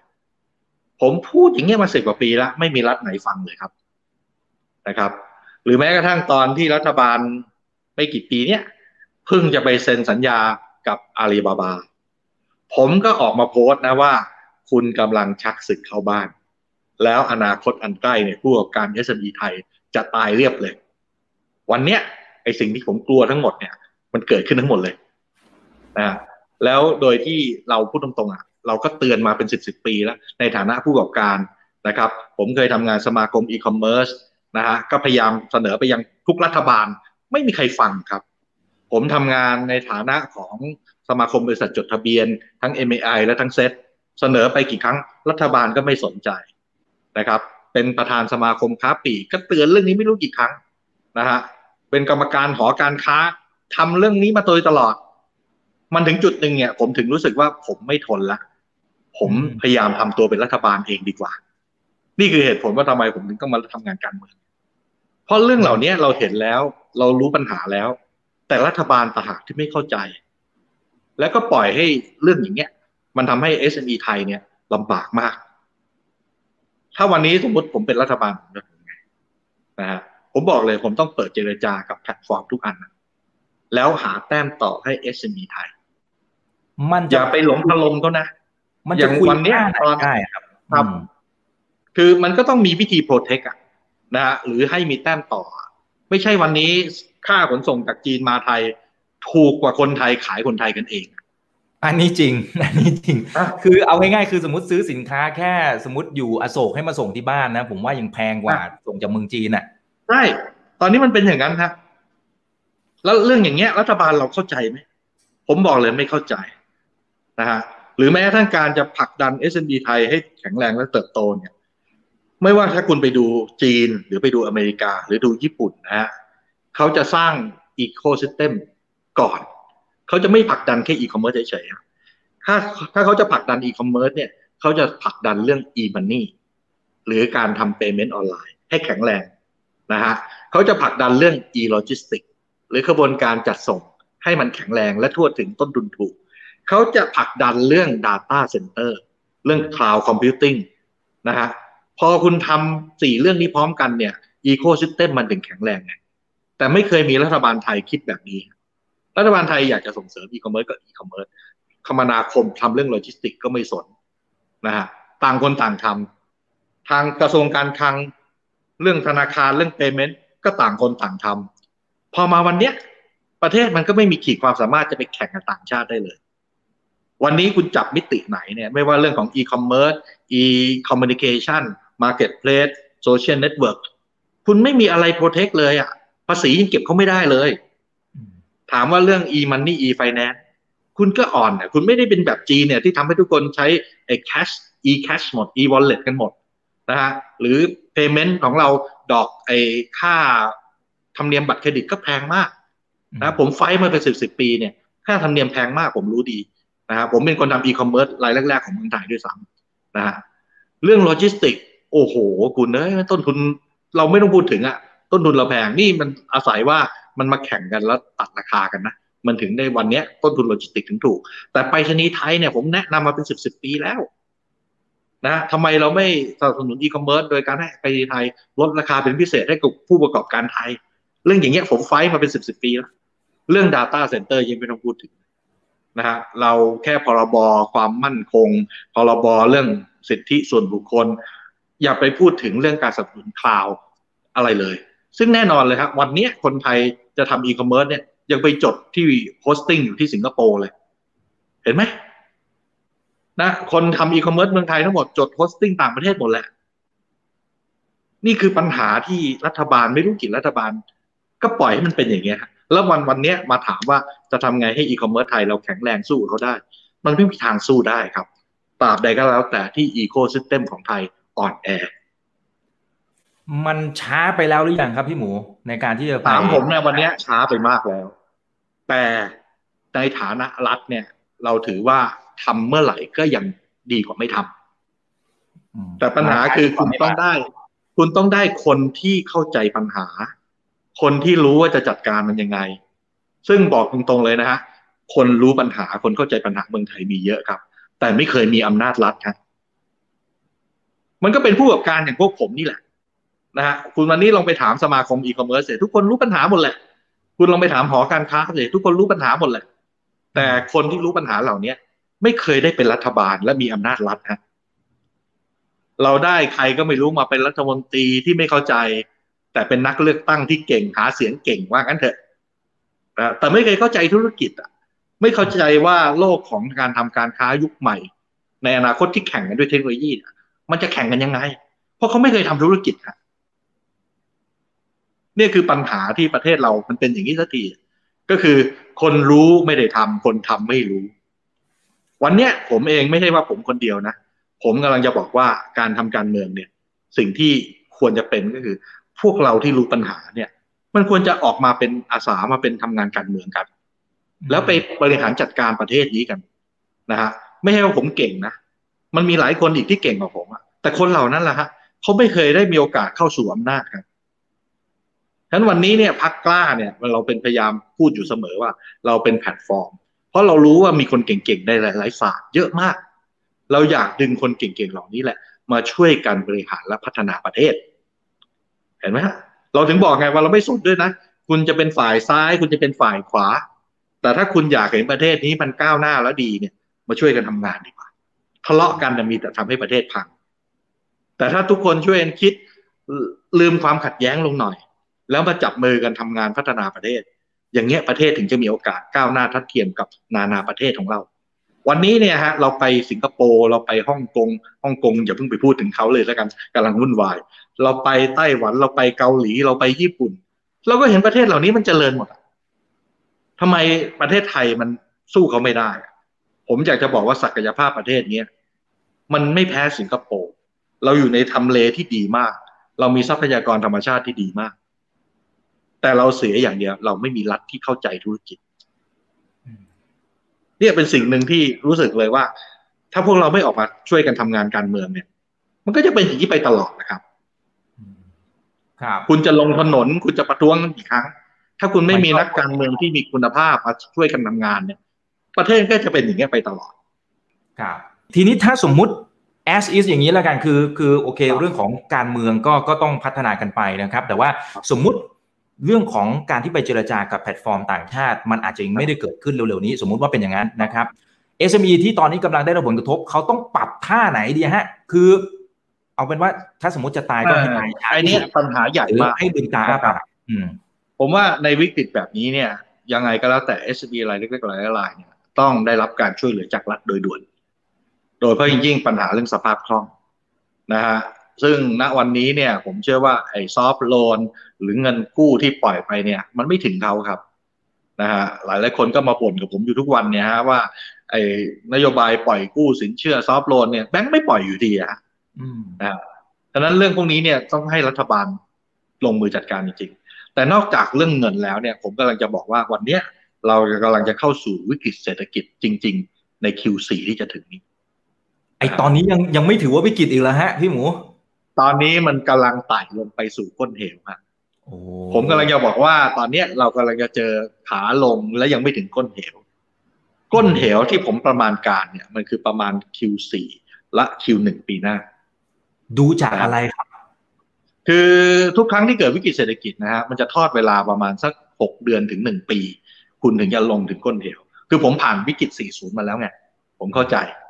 นะฮะแล้ววันนี้เนี่ยวิกฤต คคริสิสของไอ้โควิด เนี่ยคล้ายๆกับวิกฤตต้มยำกุ้ง เพียงแต่จะหนักหน่วงและรุนแรงกว่าต้มยำกุ้งประมาณหนึ่งเท่าตัวโอ้โหโอ้โหเดี๋ยวนะฮะเดี๋ยวนะฮะผมพยายามบอกผู้ประกอบการมาตั้งแต่ต้นปีแล้วว่า คุณเตรียมปรับตัวกันโดยด่วนนะฮะเพราะมาถึงจุดที่มันเป็นก้นเหวของวิกฤตเศรษฐกิจเนี่ย ในช่วงในเวลาแบบนั้นเนี่ย คุณจะเจอแต่คนขาย แล้วคนขายก็มองหน้ากันไปมองหน้ากันมา แต่คุณไม่มีลูกค้าหรือคนซื้อ ซึ่งเคยเกิดขึ้นกับผมมาแล้วเมื่อปี 40 ตอนปีวิกฤตต้มยำกุ้งปี 40 เนี่ยยอดขายของผมเนี่ยตกไปประมาณ 80เปอร์เซ็นตจากร้อยล้านเหลือยี่สิบใช่ คุณกำลังจะต้องเจอกับภาวะแบบนั้น ตอนนั้น บริหารยังไงนะครับ ตอนที่มันคือผมเข้าใจว่าตอนช่วงแรกก็ทำจากยี่สิบไปร้อยนะครับ อันนั้นก็คงจะแฮปปี้ยิ้มออกสองสามปีแรกเนี่ยผมยี่สิบไปเป็นร้อยห้าสิบแล้วภายในสามปีโอ้โหนะสามปีแรกเนี่ยผมเป็นดาวรุ่งเลยนะฮะแล้วผมก็มาเจอวิกฤตต้มยำกุ้ง จากร้อยกว่าล้านเนี่ยลงมาเหลือเดือนละสองล้านอะคือปีละยี่สิบกว่าล้านอะแต่ก็ ก็ก็น่าจะโอเคหรือเปล่าครับเพราะว่าก็เคยใช่ครับก็เคยคือทำรายได้จากตปรงรานั้นจะมาโอเคเนี่ยผมบอกเลยผมเกือบปิดบริษัทหลายรอบมากตรงนั้นเฮ้ยอ่าแต่ปรับตัวแบบสุดฤทธิ์สุดเดชอะนะครับ เพราะว่าเวลาที่เราจะเจ๊งใช่ไหมผมก็บอกกับตัวเองว่าเฮ้ยลูกเมียเราเอาอะไรกินวะนะแล้วไอ้บ้านรถทรัพย์สินทุกอย่างที่มีเนี่ย มันคือกู้แบงก์หมดอะเพราะฉะนั้นถ้าเกิดเราแพ้เนี่ย หรือเราเจ๊งเนี่ย เราไม่มีที่ซุกหัวนอนนะ ลูกผมก็เพิ่งจะสองสามขวบนะตอนนั้น มันจะเอาอะไรกิน เราจะเอาบ้านที่ไหนอยู่ ทุกอย่างถูกแบงก์ยึดหมด มันบีบให้เราต้องสู้สุดฤทธิ์สุดเดชผมถึงบอกไงว่าคนที่ทำธุรกิจเนี่ย ถ้าคุณไม่เคยเจอภาวะนั้นเนี่ย คุณไม่เข้าใจหรอกว่าคนทำไมมันถึงฆ่าตัวตายกันอืมมันสุดจริง ๆ มันสุดจริง ๆ เพราะวันนั้นเนี่ย ผมก็เคยมีความรู้สึกนะเข้าใจแล้วว่าทำไมคนที่มันเจ๊งเนี่ยมันถึงอยากฆ่าตัวตาย แต่เราไม่คิดที่จะทำแบบนั้น แต่เราเลือกที่จะสู้ไงแต่วิธีสู้ของผมเนี่ยคือผมพยายามหาสินค้าใหม่ ๆ มาขายเต็มเหนียวเลย คุณคิดดูนะ ผมเนี่ยเริ่มจากขายเครื่องเขียนใช่ไหมแต่ช่วงวิกฤตต้มยำกุ้งเนี่ย ยาผมก็ขายนะพาราเซตามอลผมก็ขาย เพราะอะไร เพราะผมมาวิเคราะห์ไงว่าลูกค้าผมเนี่ยมันเป็นออฟฟิศมันเป็นโรงงาน ถ้ามันไม่ซื้อเครื่องเขียนเนี่ย มันยังซื้ออะไรอีก ทุกออฟฟิศต้องมีตู้ยาประจำออฟฟิศจริงไหมอ๋อ โรงงานก็ต้องมีสวัสดิการยารักษาพยาบาลพนักงาน ผมก็เอาพวกนี้มาขาย อ่า ผมขายจนกระทั่งถึงถังถังดับเพลิงนะคุณคิดดูเลยคุณขายเครื่องเขียนเนี่ยแต่ผมขายถังดับเพลิงนะเห็นไหมผมขายทุกอย่างที่ขวางหน้า โดยผมคิดแต่ว่าอะไรก็แล้ว แต่ที่ลูกค้าเราต้องซื้อต้องใช้เนี่ยผมเอามาขายหมด นี่คือทำให้ผมรอดไงแล้วมันไม่ใช่แค่รอดนะ มันทำให้ผมเปิด แคตตากรีใหม่ ๆ ขึ้นมาในอนาคตด้วย กลายเพเป็นราะฟินเมทถึงไม่เหมือนใครไงเจอวิกฤตฉะนั้นก็ผมอยากจะแค่เป็นบโออกกาสว่าอืมผมอยากจะบอกเลยว่าทุกครั้งที่ออฟฟิศเมทเจอวิกฤตเนี่ย จะเป็นช่วงที่เราเติบโตแบบก้าวกระโดดเสมออืมเพราะเวลาที่เราเจอวิกฤตเนี่ย เราจะหาว่าปัญหามันอยู่ตรงไหน ปัญหาคือลูกค้าทุกคนซื้อน้อยลงหมด แล้วเราทำไมจะขายเหมือนเดิมอะเราก็ต้องขายของใหม่ๆ แต่ทำยังไงให้ลูกค้าซื้อเพิ่ม เห็นไหมวิธีคิดแบบเนี้ยทำให้ผมรอดจากวิกฤตนะแต่ตัวที่ทำให้ผมรอดจริง ๆ เนี่ยคือ innovation ครับ ในวิกฤตปี 40 เนี่ยทำให้ผมตัดสินใจทำเว็บไซต์ที่เกิดขึ้นเป็นครั้งแรกในประเทศไทย ที่ทำให้เกิดการซื้อขายออนไลน์ได้ ผมเป็นเว็บแรก ๆ ในเมืองไทยนะนะฮะที่ตัดบัตรเครดิตออนไลน์ได้ ผมทำแคตตาล็อกที่สมบูรณ์แบบขึ้นมา หลังจากวิกฤตต้มยำกุ้งเพราะผมรู้ว่าไอ้ระบบแคตตาล็อกเนี่ยมันจะ work นะ แต่ผมก็ไม่เคยทำมันสักสักทีเดียวจนกระทั่งผมรู้สึกว่าก่อนจะเจ๊งเนี่ยผมขอสะใจนะเอาทุกอย่างที่มีเนี่ย ไปจ้างเอเจนซี่ทำแคตตาล็อกที่ดีขึ้นมาเล่มหนึ่งแล้วพอแคตตาล็อกนี่ออกเว็บไซต์ออกเนี่ย ยอดขายผมจากเดือนละสองสาล้านเนี่ยกลายเป็นเดือนละสิบกว่าล้านในหกเดือนเองนะแต่กว่าคุณจะไปถึงจุดนั้นเนี่ยคุณทำงานหนักมากพูดง่ายๆว่าช่วงวิกฤตต้มยำกุ้งประมาณสองปีเศษเนี่ย ผมทำงานได้นอนเวลาสามสี่ชั่วโมงอะเป็นปีๆอะโอ้โหครับ นั่นคือขยันสุดๆอะ และคิดไม่หยุดอืมเออคิดไม่หยุดไงเนี่ยผมถึงบอกไงว่าผู้ประกอบการเนี่ยไม่ใช่ทุกรายที่จะรอดหรอกแต่คนที่รอดคือคนที่สู้และปรับตัวสุดฤทธิ์สุดเดชครับ ก็เอาแรงบันดาลใจกับจากครอบครัว เอามาเป็นแรงผลักดัน อันนี้คือจุดตั้งต้นก่อนนะครับ คือคือถ้าแต่ว่ามันเจ๊งแล้วลูกเมียเราทำไง ง่ายๆแค่เนี้ยอืมคือคนไม่เป็นหนี้เนี่ยไม่เข้าใจนะอย่างผมเนี่ยทุกอย่างเนี่ยผมใช้เงินจากเงินกู้หมดอะ ผมไม่มีเงินไงอ่า ผมกู้แบงค์ทำธุรกิจอะอืมดังนั้นผมรู้ว่าคนที่เวลาหนุนเงินไม่ทันเนี่ยมันเป็นยังไงอืมผมเข้าใจอารมณ์เนี้ยครับ คือคืออย่างพี่หมูเนี่ย ตอนตอนที่ยอดขายตกจากร้อยถึงยี่แล้วลงมาเหรือยี่สิบเนี่ย คือตอนนั้นมันมันมีอาการแบบเขาเรียกอะไรคือหลายคนพยายามคิดนะ พยายามจะขยันนะ แต่มันมันเหมือนมันคิดไม่ออกอะ มันเหมือนคือคิดคืออย่างเงี้ย คุณจะมีอาการเหมือนมือเย็นตีนเย็นน่ะใช้คำนี้แล้วกันคือแล้วบบคุณก็จะนอนไม่หลับแข็งอะทำอะไรไม่เอถูกอมันจะเจ๊งอะ มันเห็นเลย แล้วเราขาดทุนเดือนหนึ่งสี่ห้าแสนอะนะเพราะตอนนั้นลูกน้องผมเยอะไงเพราะเนื่องจากผมเป็นดาวรุ่งเนี่ยผมก็ขยายธุรกิจใช่ไหมพอคุณแนวโน้มดีคุณก็จ้างลูกน้องเยอะเลยใช่ไหมตอนผมเปิดบริษัทปีแรกผมมีลูกน้องสามสิบคน ตอนที่ก่อนวิกฤตต้มยำกุ้งผมมีลูกน้องเก้าสิบคนแล้วนะ โอ้เพราะฉะนั้นเพราะตผอมนดาวน์โหลตอดนไงตัวเลขตัวเลขเท่ากัน แต่ว่าค่าฟิกคอสมันเยอะขึ้นเยอะเลย ถูกต้องถูกต้อง เพราะเราขยายธุรกิจเนื่องจากเราโตเร็วไง แล้วอยู่ดีเจอวิกฤตคุณก็โตพวบเลย ตกพวบเลยอ่าครับครับทีนี้ทีถ้าจะเป็นคำแนะนำสำหรับคุณผู้ชมอย่างเมื่อกี้ผมจับคีย์เวิร์ดได้อย่างหนึ่งว่าพี่หมูพยายามจะดูว่าความต้องการของคุณลูกค้าเนี่ยใช่เขาต้องการอะไร นะอย่างที่ออฟฟิศใครจะคิดถึงในเรื่องของยานะฮะหรืออ่าถังดับเพลิงเห็นไหมแต่พี่คุณต้องคิดนอกได้กรอบยังไงอะอืมคุณคิดครับนอกกรอบคือคิดได้ยังไงไม่รู้อะรู้แต่ว่าถ้าคิดไม่ออกเนี่ย เราตายเออคือผมเนี่ยโตมาจากครับโตมาจากเขาเรียกว่าภาวะความกดดันอืมแต่ถ้าคุณผ่านมาได้เนี่ย คุณจะเก่งขึ้น คุณจะแกร่งขึ้น คุณจะเฉียบแหลมขึ้นอ่าแต่คุณต้องผ่าน ความบีบคั้นนั้นก่อน เคยได้ยินคำใช่ไหมว่า คาร์บอนคือถ่านถ้ามันถูกแรงบีบอัดมากๆ มันกลายเป็นเพชรเออเหมือนกัน ผมอยากจะบอกว่าชีวิตมนุษย์เนี่ย มันก็คล้ายๆกัน แต่ผมโชคดีผมผ่านได้ แต่อีกหลายคนไม่ผ่านครับแล้ววันหนึ่งเนี่ย ผมก็อยากจะให้คนหลายคนเนี่ย ผ่านอย่างที่ผมเคยผ่าน นี่คือเหตุผลว่าทำไมผมต้องมาคุยกับคุณอีกเห็นไหม ผมถึงต้องให้ความรู้เหล่านี้กระจายออกไป ให้กำลังใจด้วย แล้วก็อยากจะบอกว่าอย่าท้อ ถ้าคุณท้อปุ๊บคุณจะไม่ได้สู้กับมัน แต่คุณต้องสู้กับมันสุดฤทธิ์สุดเดชถ้าคุณมีอินโนเวชันมีความคิดสร้างสรรค์ มีการคิดนอกกรอบ และปรับตัวไม่หยุด คุณขยัน คุณผ่านได้ ครับแต่ว่าสิ่งที่พี่หมูพูดเนี่ย อันนั้นคือตอนนั้นที่มันจมแบบโหลึกไปก้นเหวแบบสุดแล้วอะ แต่ในขณะที่พอตัดภาพมาที่ปัจจุบันนะตัดภาพมาที่ปัจจุบันที่พี่หมูบอกว่าไอ้ที่เราเห็นตอนนี้ที่มันบอกว่าแย่ๆเนี่ย อันเนี้ยมันอาจจะเพิ่งเริ่มต้นซะด้วยซ้ำไอ้ของจริงเดี๋ยวมันมาไตรมาสสี่ปีนี้ไตรมาสหนึ่งปีหน้าไอ้ระหว่างนี้เนี่ยเราทำอะไรได้บ้างครับ ก่อนที่มันจะเปลี่ยนถึแปลงอย่างรวดเร็วที่สุด แล้วก็หาหนทางใหม่ ๆ ให้เจอ ผมเชื่อว่ายุคนี้เนี่ยยังง่ายกว่าผมนะตรงที่ว่าคุณยังมีช่องทางออนไลน์ที่ทำให้การขายของคุณเนี่ยมันไร้ขอบเขต สมัยยุคผมเนี่ยปี 40 เนี่ย คุณไม่มีออนไลน์นะครับ คุณขายได้เฉพาะในแอเรียที่คุณรู้จัก แต่วันนี้ถ้าเกิดใครขยันใครขายดี คุณขายออนไลน์ได้ทั่วประเทศนะ คุณมีโอกาสรอดกว่าผมตั้งเยอะนะยุคที่ผมเจอต้มยำกุ้งเนี่ยไม่มีออนไลน์นะครับ แต่ถ้าวันนี้ถ้าใครยังไม่ออนไลน์ แล้วรอแต่ลูกค้า walk in เดินเข้ามาหาคุณ คุณตายแน่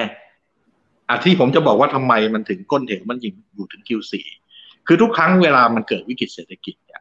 มันจะต้องมีคนที่ล้มหรือเจ๊งก่อนนะครับลายนี้เจ๊งแล้วทำให้ลายอีกเซแล้วลายนี้เจ๊งต่อ เกิด domino effect วันนี้เนี่ย เรายังไม่ถึงขั้นที่จะเกิด domino effect ผมถึงบอกว่าเรายังไม่ถึงก้นเหวเนี่ย เมื่อไหร่ก็ตามคุณเห็นคนเจ๊งแล้วต่อเนื่องกันเป็นลูกโซ่ระเนระนาดอันนั้นแหละคือวิกฤตเศรษฐกิจที่แท้จริง ถึงก้นเหว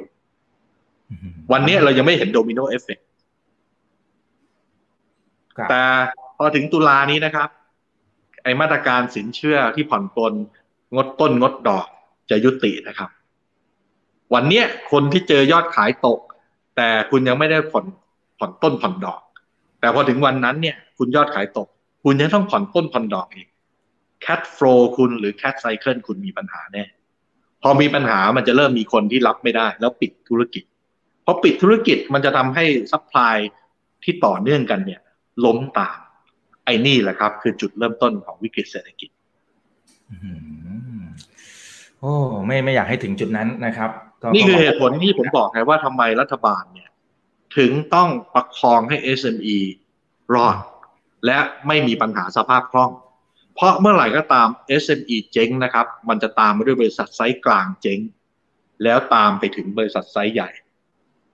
เห็นไหมเพราะ SME เนี่ยเป็นปริมาณผู้ประกอบการหลายล้านรายนะครับ รายเล็กรายน้อยเนี่ยพอเขาเจ๊งเนี่ยนะฮะมันจะดึงให้รายกลางรายอื่นๆที่ขายต่อเนื่องกันเนี่ย เจ๊งกันเป็นลูกโซ่ครับ นี่แหละครับ คือปัญหาว่าทำไมเราถึงบอกมาเสมอว่าการรักษาสภาพคล่องของผู้ประกอบการเเป็นเรื่องจำเป็น จะกู้เงินอีกหนึ่งล้านล้านก็ต้องกู้ ถ้าหากทำให้ผู้ประกอบการ SME ไม่เจ๊ง เพราะผู้ประกอบการ SME มีจำนวนมาก เขาต้องการเงินทุนแต่ละรายไม่เยอะหรอกครับ แต่ประคองให้เขารอดในวิกฤต พอประคองให้เขารอดในวิกฤต domino effect มันจะยังไม่ถูกจุดชนวน แล้วมันจะไม่ทำให้เราก้นเหวครับ เพราะว่าแต่ละบริษัทเขาก็เป็นซัพพลายเออร์ของกันและกันถูนะกครับแล้วถ้าสมมติเป็นโดมิโนขึ้นมาปุ๊บโอ้โหคนตกงานจะแค่ไหนภาพง่ายๆนะคุณลองนึกถึงภาพร้านข้าวแกงเจ๊งครับพอร้านข้าวแกงเจ๊งร้านโรงงานผลิตถุงพลาสติกอืมเห็นไหม โรงงานผลิตเม็ดพลาสติกนะธุรกิจขนส่ง ที่เอาเม็ดพลาสติก เอาถุงพลาสติกมาส่งตามที่ต่างๆ เจ๊งหมดครับ มันเจ๊งกันเป็นลูกโซ่อย่างนี้ พี่โอมนะครับพี่โอมบอกว่าเคยฟังพี่หมูเล่าว่า ไม่ได้ขายเครื่องเขียน แต่ขายสิ่งที่ออฟฟิศต้องการยันลูกอม พี่หมูขายลูกอมด้วยเหรอขายด้วยครับเพราะผมก็มองว่าไงหลาย ๆ ออฟฟิศเนี่ยแผนกรับแขกเขาเนี่ยเคาน์เตอร์รับแขกเขาเนี่ยต้องมีเม็ดลูกอมวางให้คนที่มาติดต่อ รอเออครับ หรือลูกค้าผมหลายรายเนี่ย เป็นโชว์รูมรถยนต์เขาเอาไว้รับแขก ผมก็ขายหมดแหละ ผมขายมาม่าเยอะด้วยเอาเออเพราะผมรู้ว่าหลาย ๆ ออฟฟิศเนี่ย เวลาพนักงานอยู่โอทีดึก ๆ เนี่ยเขาเตรียมมาม่าให้ลูกน้อง เห็นไหม ผมไม่ได้ขายเครื่องเขียน ผมถึงตั้งชื่อบริษัทว่า OfficeMate ไง OfficeMate ก็คือเพื่อนสำนักงานอ๋อ ผมไม่ได้บอกผมขาย stationery เท่านั้นอ๋ออ๋อ เข้าใจเลยครับ อ๋อ เป็นเป็นเหมือนเพื่อนคู่คิดอะไรประมาณนั้นด้วยดังนั้นผมมองแล้วอีกหน่อยเนี่ยผมขายกระทั่งกระถางต้นไม้ยังได้เลย เพราะทุกออฟฟิศต้องซื้อกระถางต้นไม้ไปประดับจริงไหมครับครับนั้น keyword หลัก ๆ ก็ก็ต้องทำความเข้าใจแหละว่าความต้องการของคุณลูกค้า pain point ของเขาคืออะไรนะถูกต้องคือถ้าถ้าถ้าเป็นในมุมของพี่หมูพอจะให้เทคนิคได้ไหมครับว่า เราจะรู้ความต้องการที่แท้จริงได้ไง เพราะตอนนี้เนี่ยกระสุนในมือของ SME เนี่ยผมว่าเหลือน้อยแล้วนะคือถ้าจริงๆต้องยิงแค่เป็นเทคนิคที่ผมใช้มาตลอดชีวิตเลยนะ ทุกครั้งเวลาผมคิดว่าลูกค้าคิดยังไง ผมจะคิดว่าผมเป็นลูกค้า ผมไม่ใช่คนขายอ่าอ่า เนี่ย คุณต้องคิดแบบลูกค้าคิด ไม่ใช่คิดแบบคนขายคิด ผมก็มองว่าถ้าผมเป็นบริษัทผมต้องซื้ออะไรบ้าง เห็นไหมผมก็ต้องซื้อยา ผมต้องซื้อลูกอมมารับแขก ผมต้องซื้อกาแฟนะฮะผมต้องซื้อน้ำยาถูพื้น เห็นไหมฮะ ทั้งหมดเนี่ยคือสิ่งที่ Office Mate ขายเมื่อปี 40 แล้วทุกวันนี้เนี่ย ผมขายน้ำยาถูพื้นขายกาแฟมากกว่าผมขายเครื่องเขียนอีก อืม อืมกับกลายเป็นการเปิดหน้าน้ำใหม่ๆซะด้วยซ้ถูกต้อง ถูกต้องำครับ อย่างวันเนี้ยถ้าคุณเป็นร้านอาหารเนี่ย ทำไมระหว่างที่ลูกค้าทานอาหารอยู่ คุณไม่เอาขนมไทยๆหรือขนมอะไรก็ได้อร่อยๆเป็นเบเกอรี่เป็นเค้กได้มาขายเห็นไหมถ้าคุณขายตรงนี้ได้เฮ้ยทำไมคุณไม่เอาผลไม้จากเกษตรกรที่มันราคาถูกและคุณภาพดีมาขาย ถ้าคุณมีอย่างนี้ปุ๊บเนี่ย คุณก็จะเปลี่ยนไปเลยหรือถ้าเกิดสมมติคุณเป็นร้านขายยาใช่ไหมทำไมคุณคิดว่าคุณต้องเป็นร้านขายยาทำไมคุณไม่ขายเครื่องสำอางทำไมคุณไม่ขาย อะไรที่ทำให้คนสุขภาพดี อย่างเช่นเครื่องออกกำลังกาย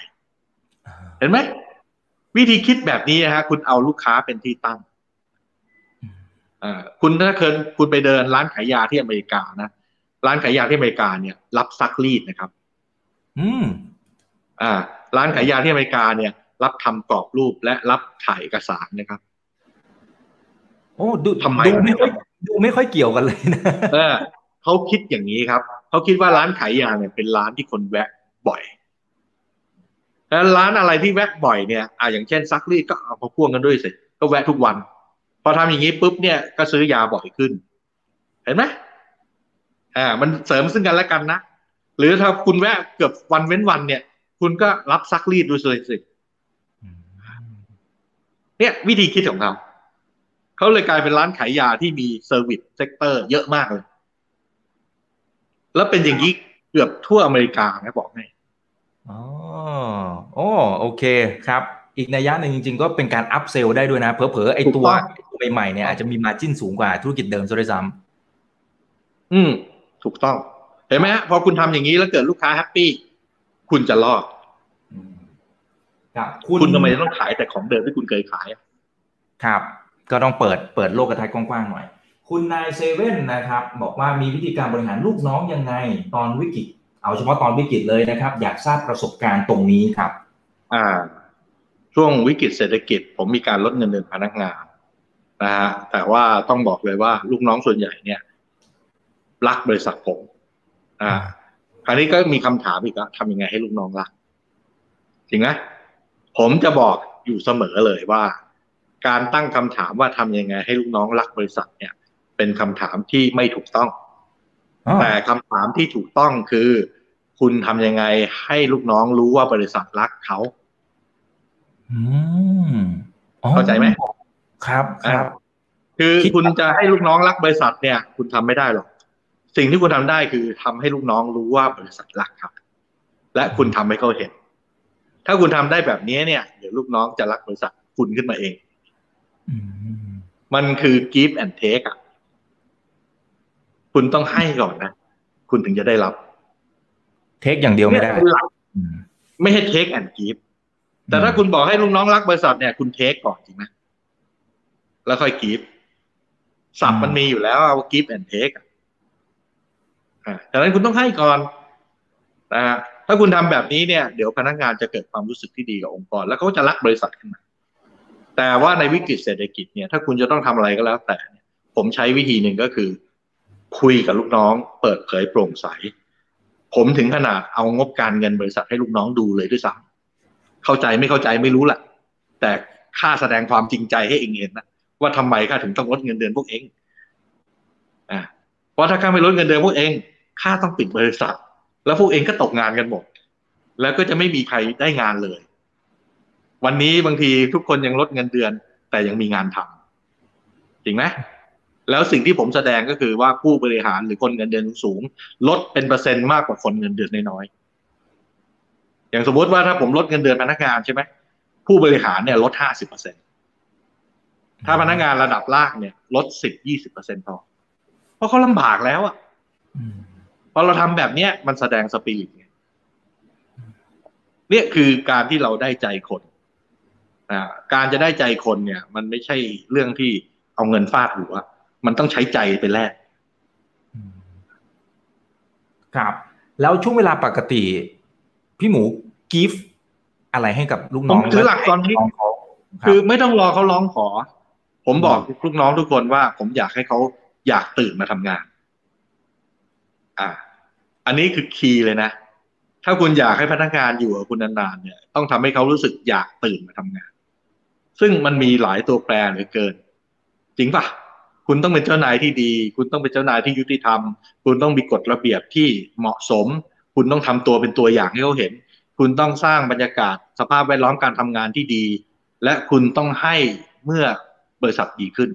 ผมจะบอกเสมอเลยว่าบริษัทเราเนี่ยเป็นบริษัทกินแบ่งไม่กินรวบนะถ้าบริษัทดี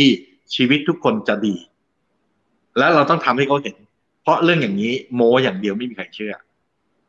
ถ้าเราบอกว่าเมื่อไหร่ก็ตามบริษัทดีชีวิตพวกคุณจะดี คุณต้องทำให้เขาเห็นและเขาเชื่อ แล้วจากนั้นน่ะ เขาจะอยากทุ่มเททำงานหนักให้คุณ แต่คนจะทำงานหนัก ถ้ามันไม่สนุก มันไม่มีทางทำงานหนักได้นานหรอก บริษัทที่เปลี่ยนแปลงเร็วเนี่ยเป็นบริษัทที่ทำงานหนักทุกบริษัทนะยกตัวอย่างนะฮะอาลีบาบาอาลีบาบาเนี่ย ทุกคนรู้ว่าเป็นบริษัทที่ออนไลน์อันดับหนึ่งของของจีนหรืออาจจะของโลกนะฮะ เขามีสูตร 966 ครับ อ่า อ่า 996 สูตรของเขาคืออะไร เริ่มงานเก้าโมงเช้า เลิกสามทุ่มเก้าถึงเก้านะทำงานหกวันต่อสัปดาห์ เห็นไหมเขาประกาศเลยเขาไม่ให้บอกเลยนะ ใครไปอยู่อาลีบาบา อย่าคาดหวังว่าจะ slow life เลิกงานห้าโมงเย็นไม่มี เริ่มงานเก้าโมงเช้า เลิกสามทุ่มครับ และทำงานอย่างเงี้ยหกวันต่อสัปดาห์ แต่สิ่งหนึ่งที่พนักงานอาลีบาบาได้คือเงินเดือนสูงกว่าคนอื่นประมาณสองเท่าครึ่งโอ้โหอืมเห็นไหมแล้วเขาคัดคนที่คลีนจริง ๆ เก่งจริง ๆ พร้อมจะทุ่มเททำงานหนักหลายคนทำงานอาลีบาบาบอกทำงานห้าปี เท่ากับอยู่บริษัทอื่นสิบห้าปี ประสบการณ์อืมบางคนอยู่กับอาลีบาสิบปีไปเป็นซีอบริษัทใหญ่โตเลยนี่คือสิ่งที่พนักงานหลายคน ถึงแม้จะทำงานหนักขนาดนี้ เขาก็วิ่งไปแย่งกันทำงานด้วยที่บริษัทนี้นี่คือหลักการบริหารจัดการและดูแลคนของครับ ครับ ขอบคุณมากเลยครับ คุณสันติชัยบอกว่าเปิดมุมมองใหม่ๆ ได้เยอะเลยขอบคุณมากเลยนะครับนะฮะโอเค เดี๋ยวอาจจะขออีกสักหนึ่งสองคำถามที่เราคุยเผลอแป๊บเดียวนะพี่หมูนี่เกือบชั่วโมงครึ่งแล้วนะเนี่ย คุยกันเพลินมากสนุกมากนะฮะคุณแก้มหอมคอมเมนต์เข้ามานะนะครับ บอกว่าเนี่ยแต่สิ่งที่เราทำอะครับ คู่แข่งเยอะมากเลยนะ แล้วก็พร้อมที่จะก๊อปปี้ไอเดียเราตลอดเวลาเลยอะครับทำไงดีอะฮะถ้าเจอแบบเนี้ยครับอะต่อให้เรามีอินโนเวชันมีนวัตกรรมใหม่ๆ เอาคู่แข่งมาปุ๊บเขาเห็น เอาเขาไปทำบ้างหมอะดผกำลัมงจะใจบอกอะไรอย่างนะ ผมมาโดนคนก๊อปปี้ตลอดชีวิตนะแล้วผมเองเนี่ยสิบยี่สิบปีแล้วนะ ผมบอกหมดเลยนะ ว่าผมทำอะไรยังไง แต่เชื่อไหม ถ้าอะไรมันดีจริงเนี่ย มันก๊อปปี้ไม่ได้ง่าย ๆ แล้วอันหนึ่งเนี่ย คือคุณต้องทำเรื่องใหม่ ๆ จนคู่แข่งคุณก๊อปปี้ไม่ทันอะสองเวลาแข่งขันเนี่ย ผมไม่เคยมองคู่แข่ง ผมแข่งกับตัวเอง ผมจะพยายามโฟกัสอย่างนี้ แล้วเชื่อไหมครับ คู่แข่งที่พยายามเรียนแบบผมเนี่ยเฟลกับทุกราย เพราะอะไร เพราะอะไร เวลาที่คุณไปทำเหมือนคนอื่นเนี่ย โดยที่คุณไม่รู้ต้นสายปลายเหตุว่าครับอย่างนั้นเพราะอะไรเนี่ย คุณไม่ได้ใช้จุดอ่อนจุดแข็งที่คุณมี แล้วคุณไปทำเหมือนเขา คุณรู้ไหมอย่างผมเนี่ยผมทำเรื่องนี้ได้เพราะผมมีจุดแข็งเรื่องนี้ ผมมีจุดอ่อนเรื่องนี้ ผมถึงทำแบบนี้ แต่อยู่ดีคุณมาเรียนแบบผมเนี่ย คุณไม่มีจุดแข็งอย่างที่ผมมีนะแล้วคุณก็ไม่มีจุดอ่อนอย่างที่ผมมี แต่คุณมาทำเหมือนผมเนี่ย คุณเฟลนะเพราะสิ่งที่ผมทำเนี่ย ผมทำตามจุดอ่อนและจุดแข็งที่ตัวผมมี ผมถึงบอกไงว่ากลยุทธ์ของแต่ละคนเนี่ยมันเรียนแบบกันไม่ค่อยได้หรอกเพราะแต่ละคนมีจุดอ่อนจุดแข็งไม่เหมือนกันดังนั้นใครที่เรียนแบบคนอื่นเนี่ย ไอ้พวกเนี้ย ผมกล้าชี้หน้าเลยยังไงก็ไม่รุ่ง อาจจะรอดนะ แต่ไม่รุ่ง ถ้าคุณอยากจะเป็นคนที่เติบโตและโดดเด่นกว่าคนอื่นเนี่ย คุณต้องทำไม่เหมือนคนอื่น เพราะคุณกำลังทำในสิ่งที่จุดอ่อนจุดแข็ง เฉพาะตัวของคุณทำเห็นไหม พอเป็นอย่างนี้เนี่ย ผมไม่เคยสนเลยว่าคู่แข่งจะเรียนแบบผมหรือไม่ เพราะผมคิดตลอดว่าผมมีจุดแข็งอะไร ผมมีจุดอ่อนอะไร ผมจะเอาจุดอ่อนจุดแข็งของผมเนี่ยไปทำอะไร ไม่ใช่ผมออกนโยบายมั่วๆหรือกลยุทธ์มั่วๆนะผมวิเคราะห์ก่อนเสมอ ในภาพรวมนะครับ ก็จะเห็นว่าสำหรับในยุคนี้เนะครับโดยเฉพาะในปีนี้นะฮะก็เจอผลกระทบจากโควิด -19 ไปเต็มๆเลยใช่ไหมครับสำหรับบรรดาผู้ประกอบการโดยเฉพาะ SME เนี่ย เจอปัญหาค่อนข้างจะหนักหน่วงพอสมควรนะครับ ไม่ว่าจะเป็นทางฝั่งของตัวรายได้นะครับ แล้วก็ทางฝั่งของตัวรายจ่ายที่มันยังคงมีอยู่ แต่ว่ารายได้หายไปนะครับในขณะเดียวกันก็ไม่สามารถเข้าถึงในเรื่องของสินเชื่อนะครับ ก็เลยเป็นปีที่ค่อนข้างจะพิเศษ แล้วก็เป็นปีที่ค่อนข้างยากลำบากสำหรับ SME นะครับ ซึ่งทางด้านของพี่หมูเองก็มองเห็นปัญหาตรงนี้นะก็พยายามที่จะเข้ามาแก้ไขนะครับ พยายามที่จะตอบโจทย์ให้กับทางด้านของพี่ๆน้องๆ SME นะครับ หลักคิดอยู่2อสอย่างนะครับ ที่เราฟังกันไปในตอนต้นนะครับ อย่างแรกก็ต้องดูนะครับว่าความต้องการของคุณลูกค้าอินไซต์จริง ๆ ของเขาเนี่ยมันคือเรื่องไหนนะครับ อย่างที่ 2 ก็คงต้องดูเรื่องของจุดอ่อนจุดแข็งของตัวเราด้วยครับก็ก็เราคุยถึงประเด็นที่บอกว่าเราไม่ต้องกลัวอ่าเรื่องอาคนที่มาก๊อปปี้เพราะว่าอย่างพี่หมูเองเวลาที่เราทำเนี่ยอ่าเราก็ดูจุดแข็งของเรา เราอาจจะมีข้อจำกัดอย่างนี้นะแต่คู่แข่งนะฮะเขาเขาอาจจะไม่ได้เห็นเอที่มาที่ไปของเรา ก็อยู่ๆก็จะไปก๊อปกันเลย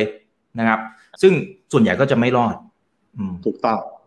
อ่าเพราะว่าอย่างที่ผมอยากจะย้ำนะ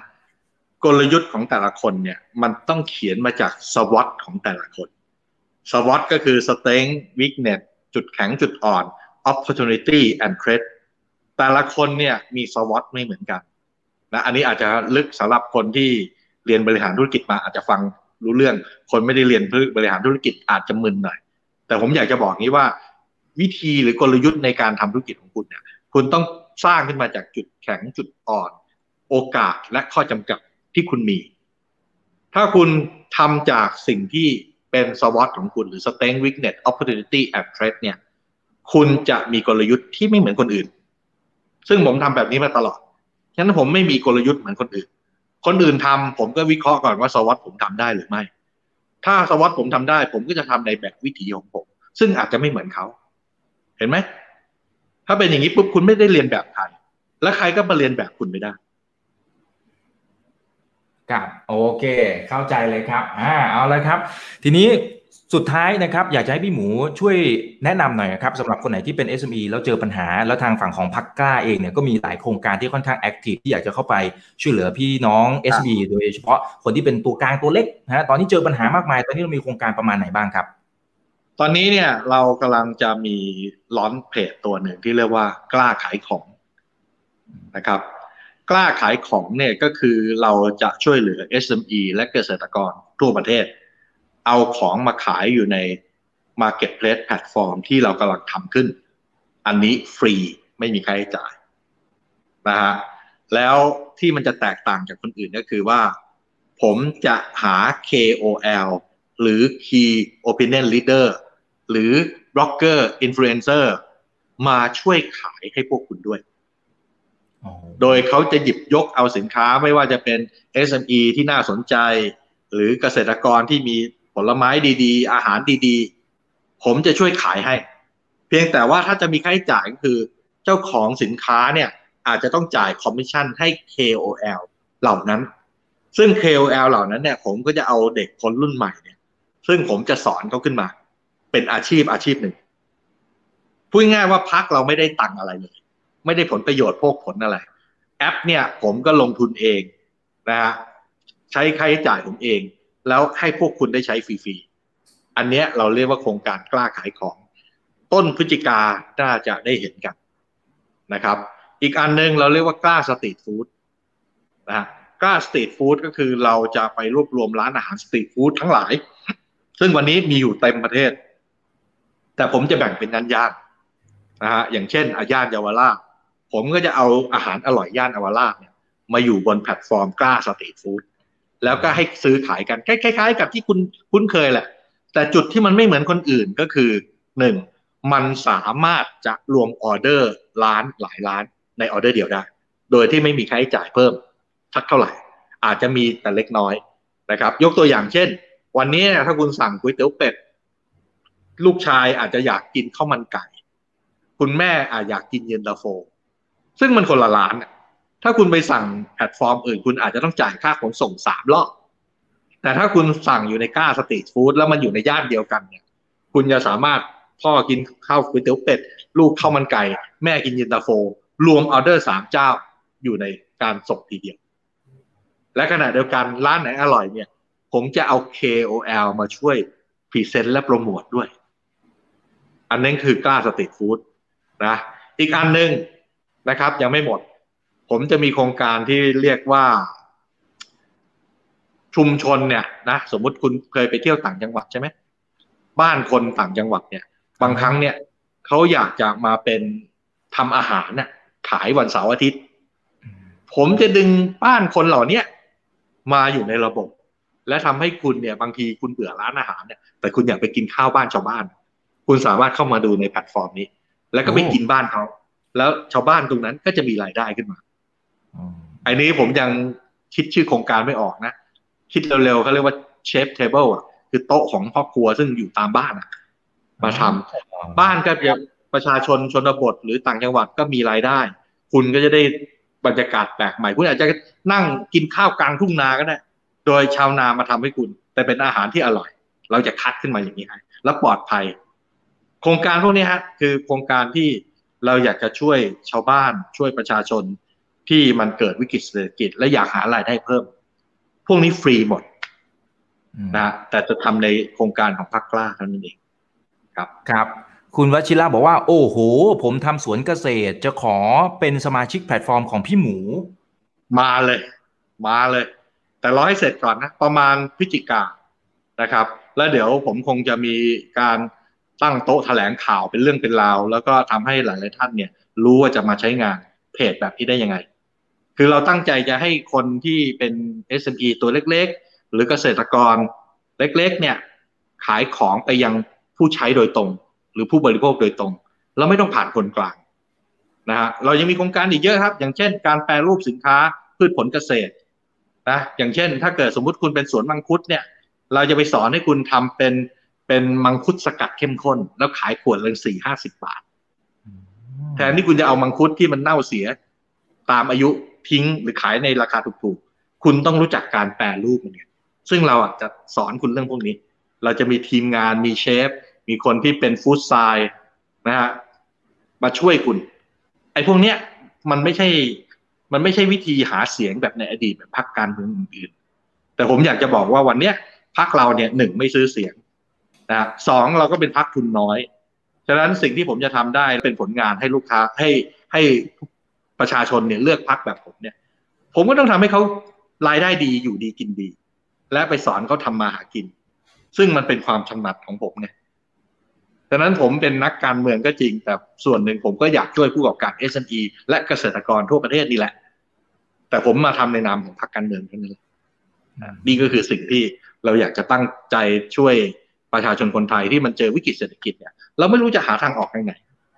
ครับ เดี๋ยวยังไงครั้งหน้าเดี๋ยวต้องเรียนเชิญพี่หมูเข้ามาพูดคุยกันยินดีครับผมว่าได้สนุกแล้วก็ได้ความรู้ไปเต็มๆโอเคเอาละครับพี่หมูเดี๋ยวครั้งหน้าเรียนเชิญใหม่นะครับ ขอบพระคุณมากเลยยินดีนะคครัรับบครับ สวัสดีครับ วันนี้สวัสดีครับ อย่าลืมนะครับว่าเริ่มต้นวันนี้ดีที่สุดขอให้ทุกท่านโชคดี และขอให้มีเสถียรภาพในการใช้ชีวิต ผมอีกบรรพตครับ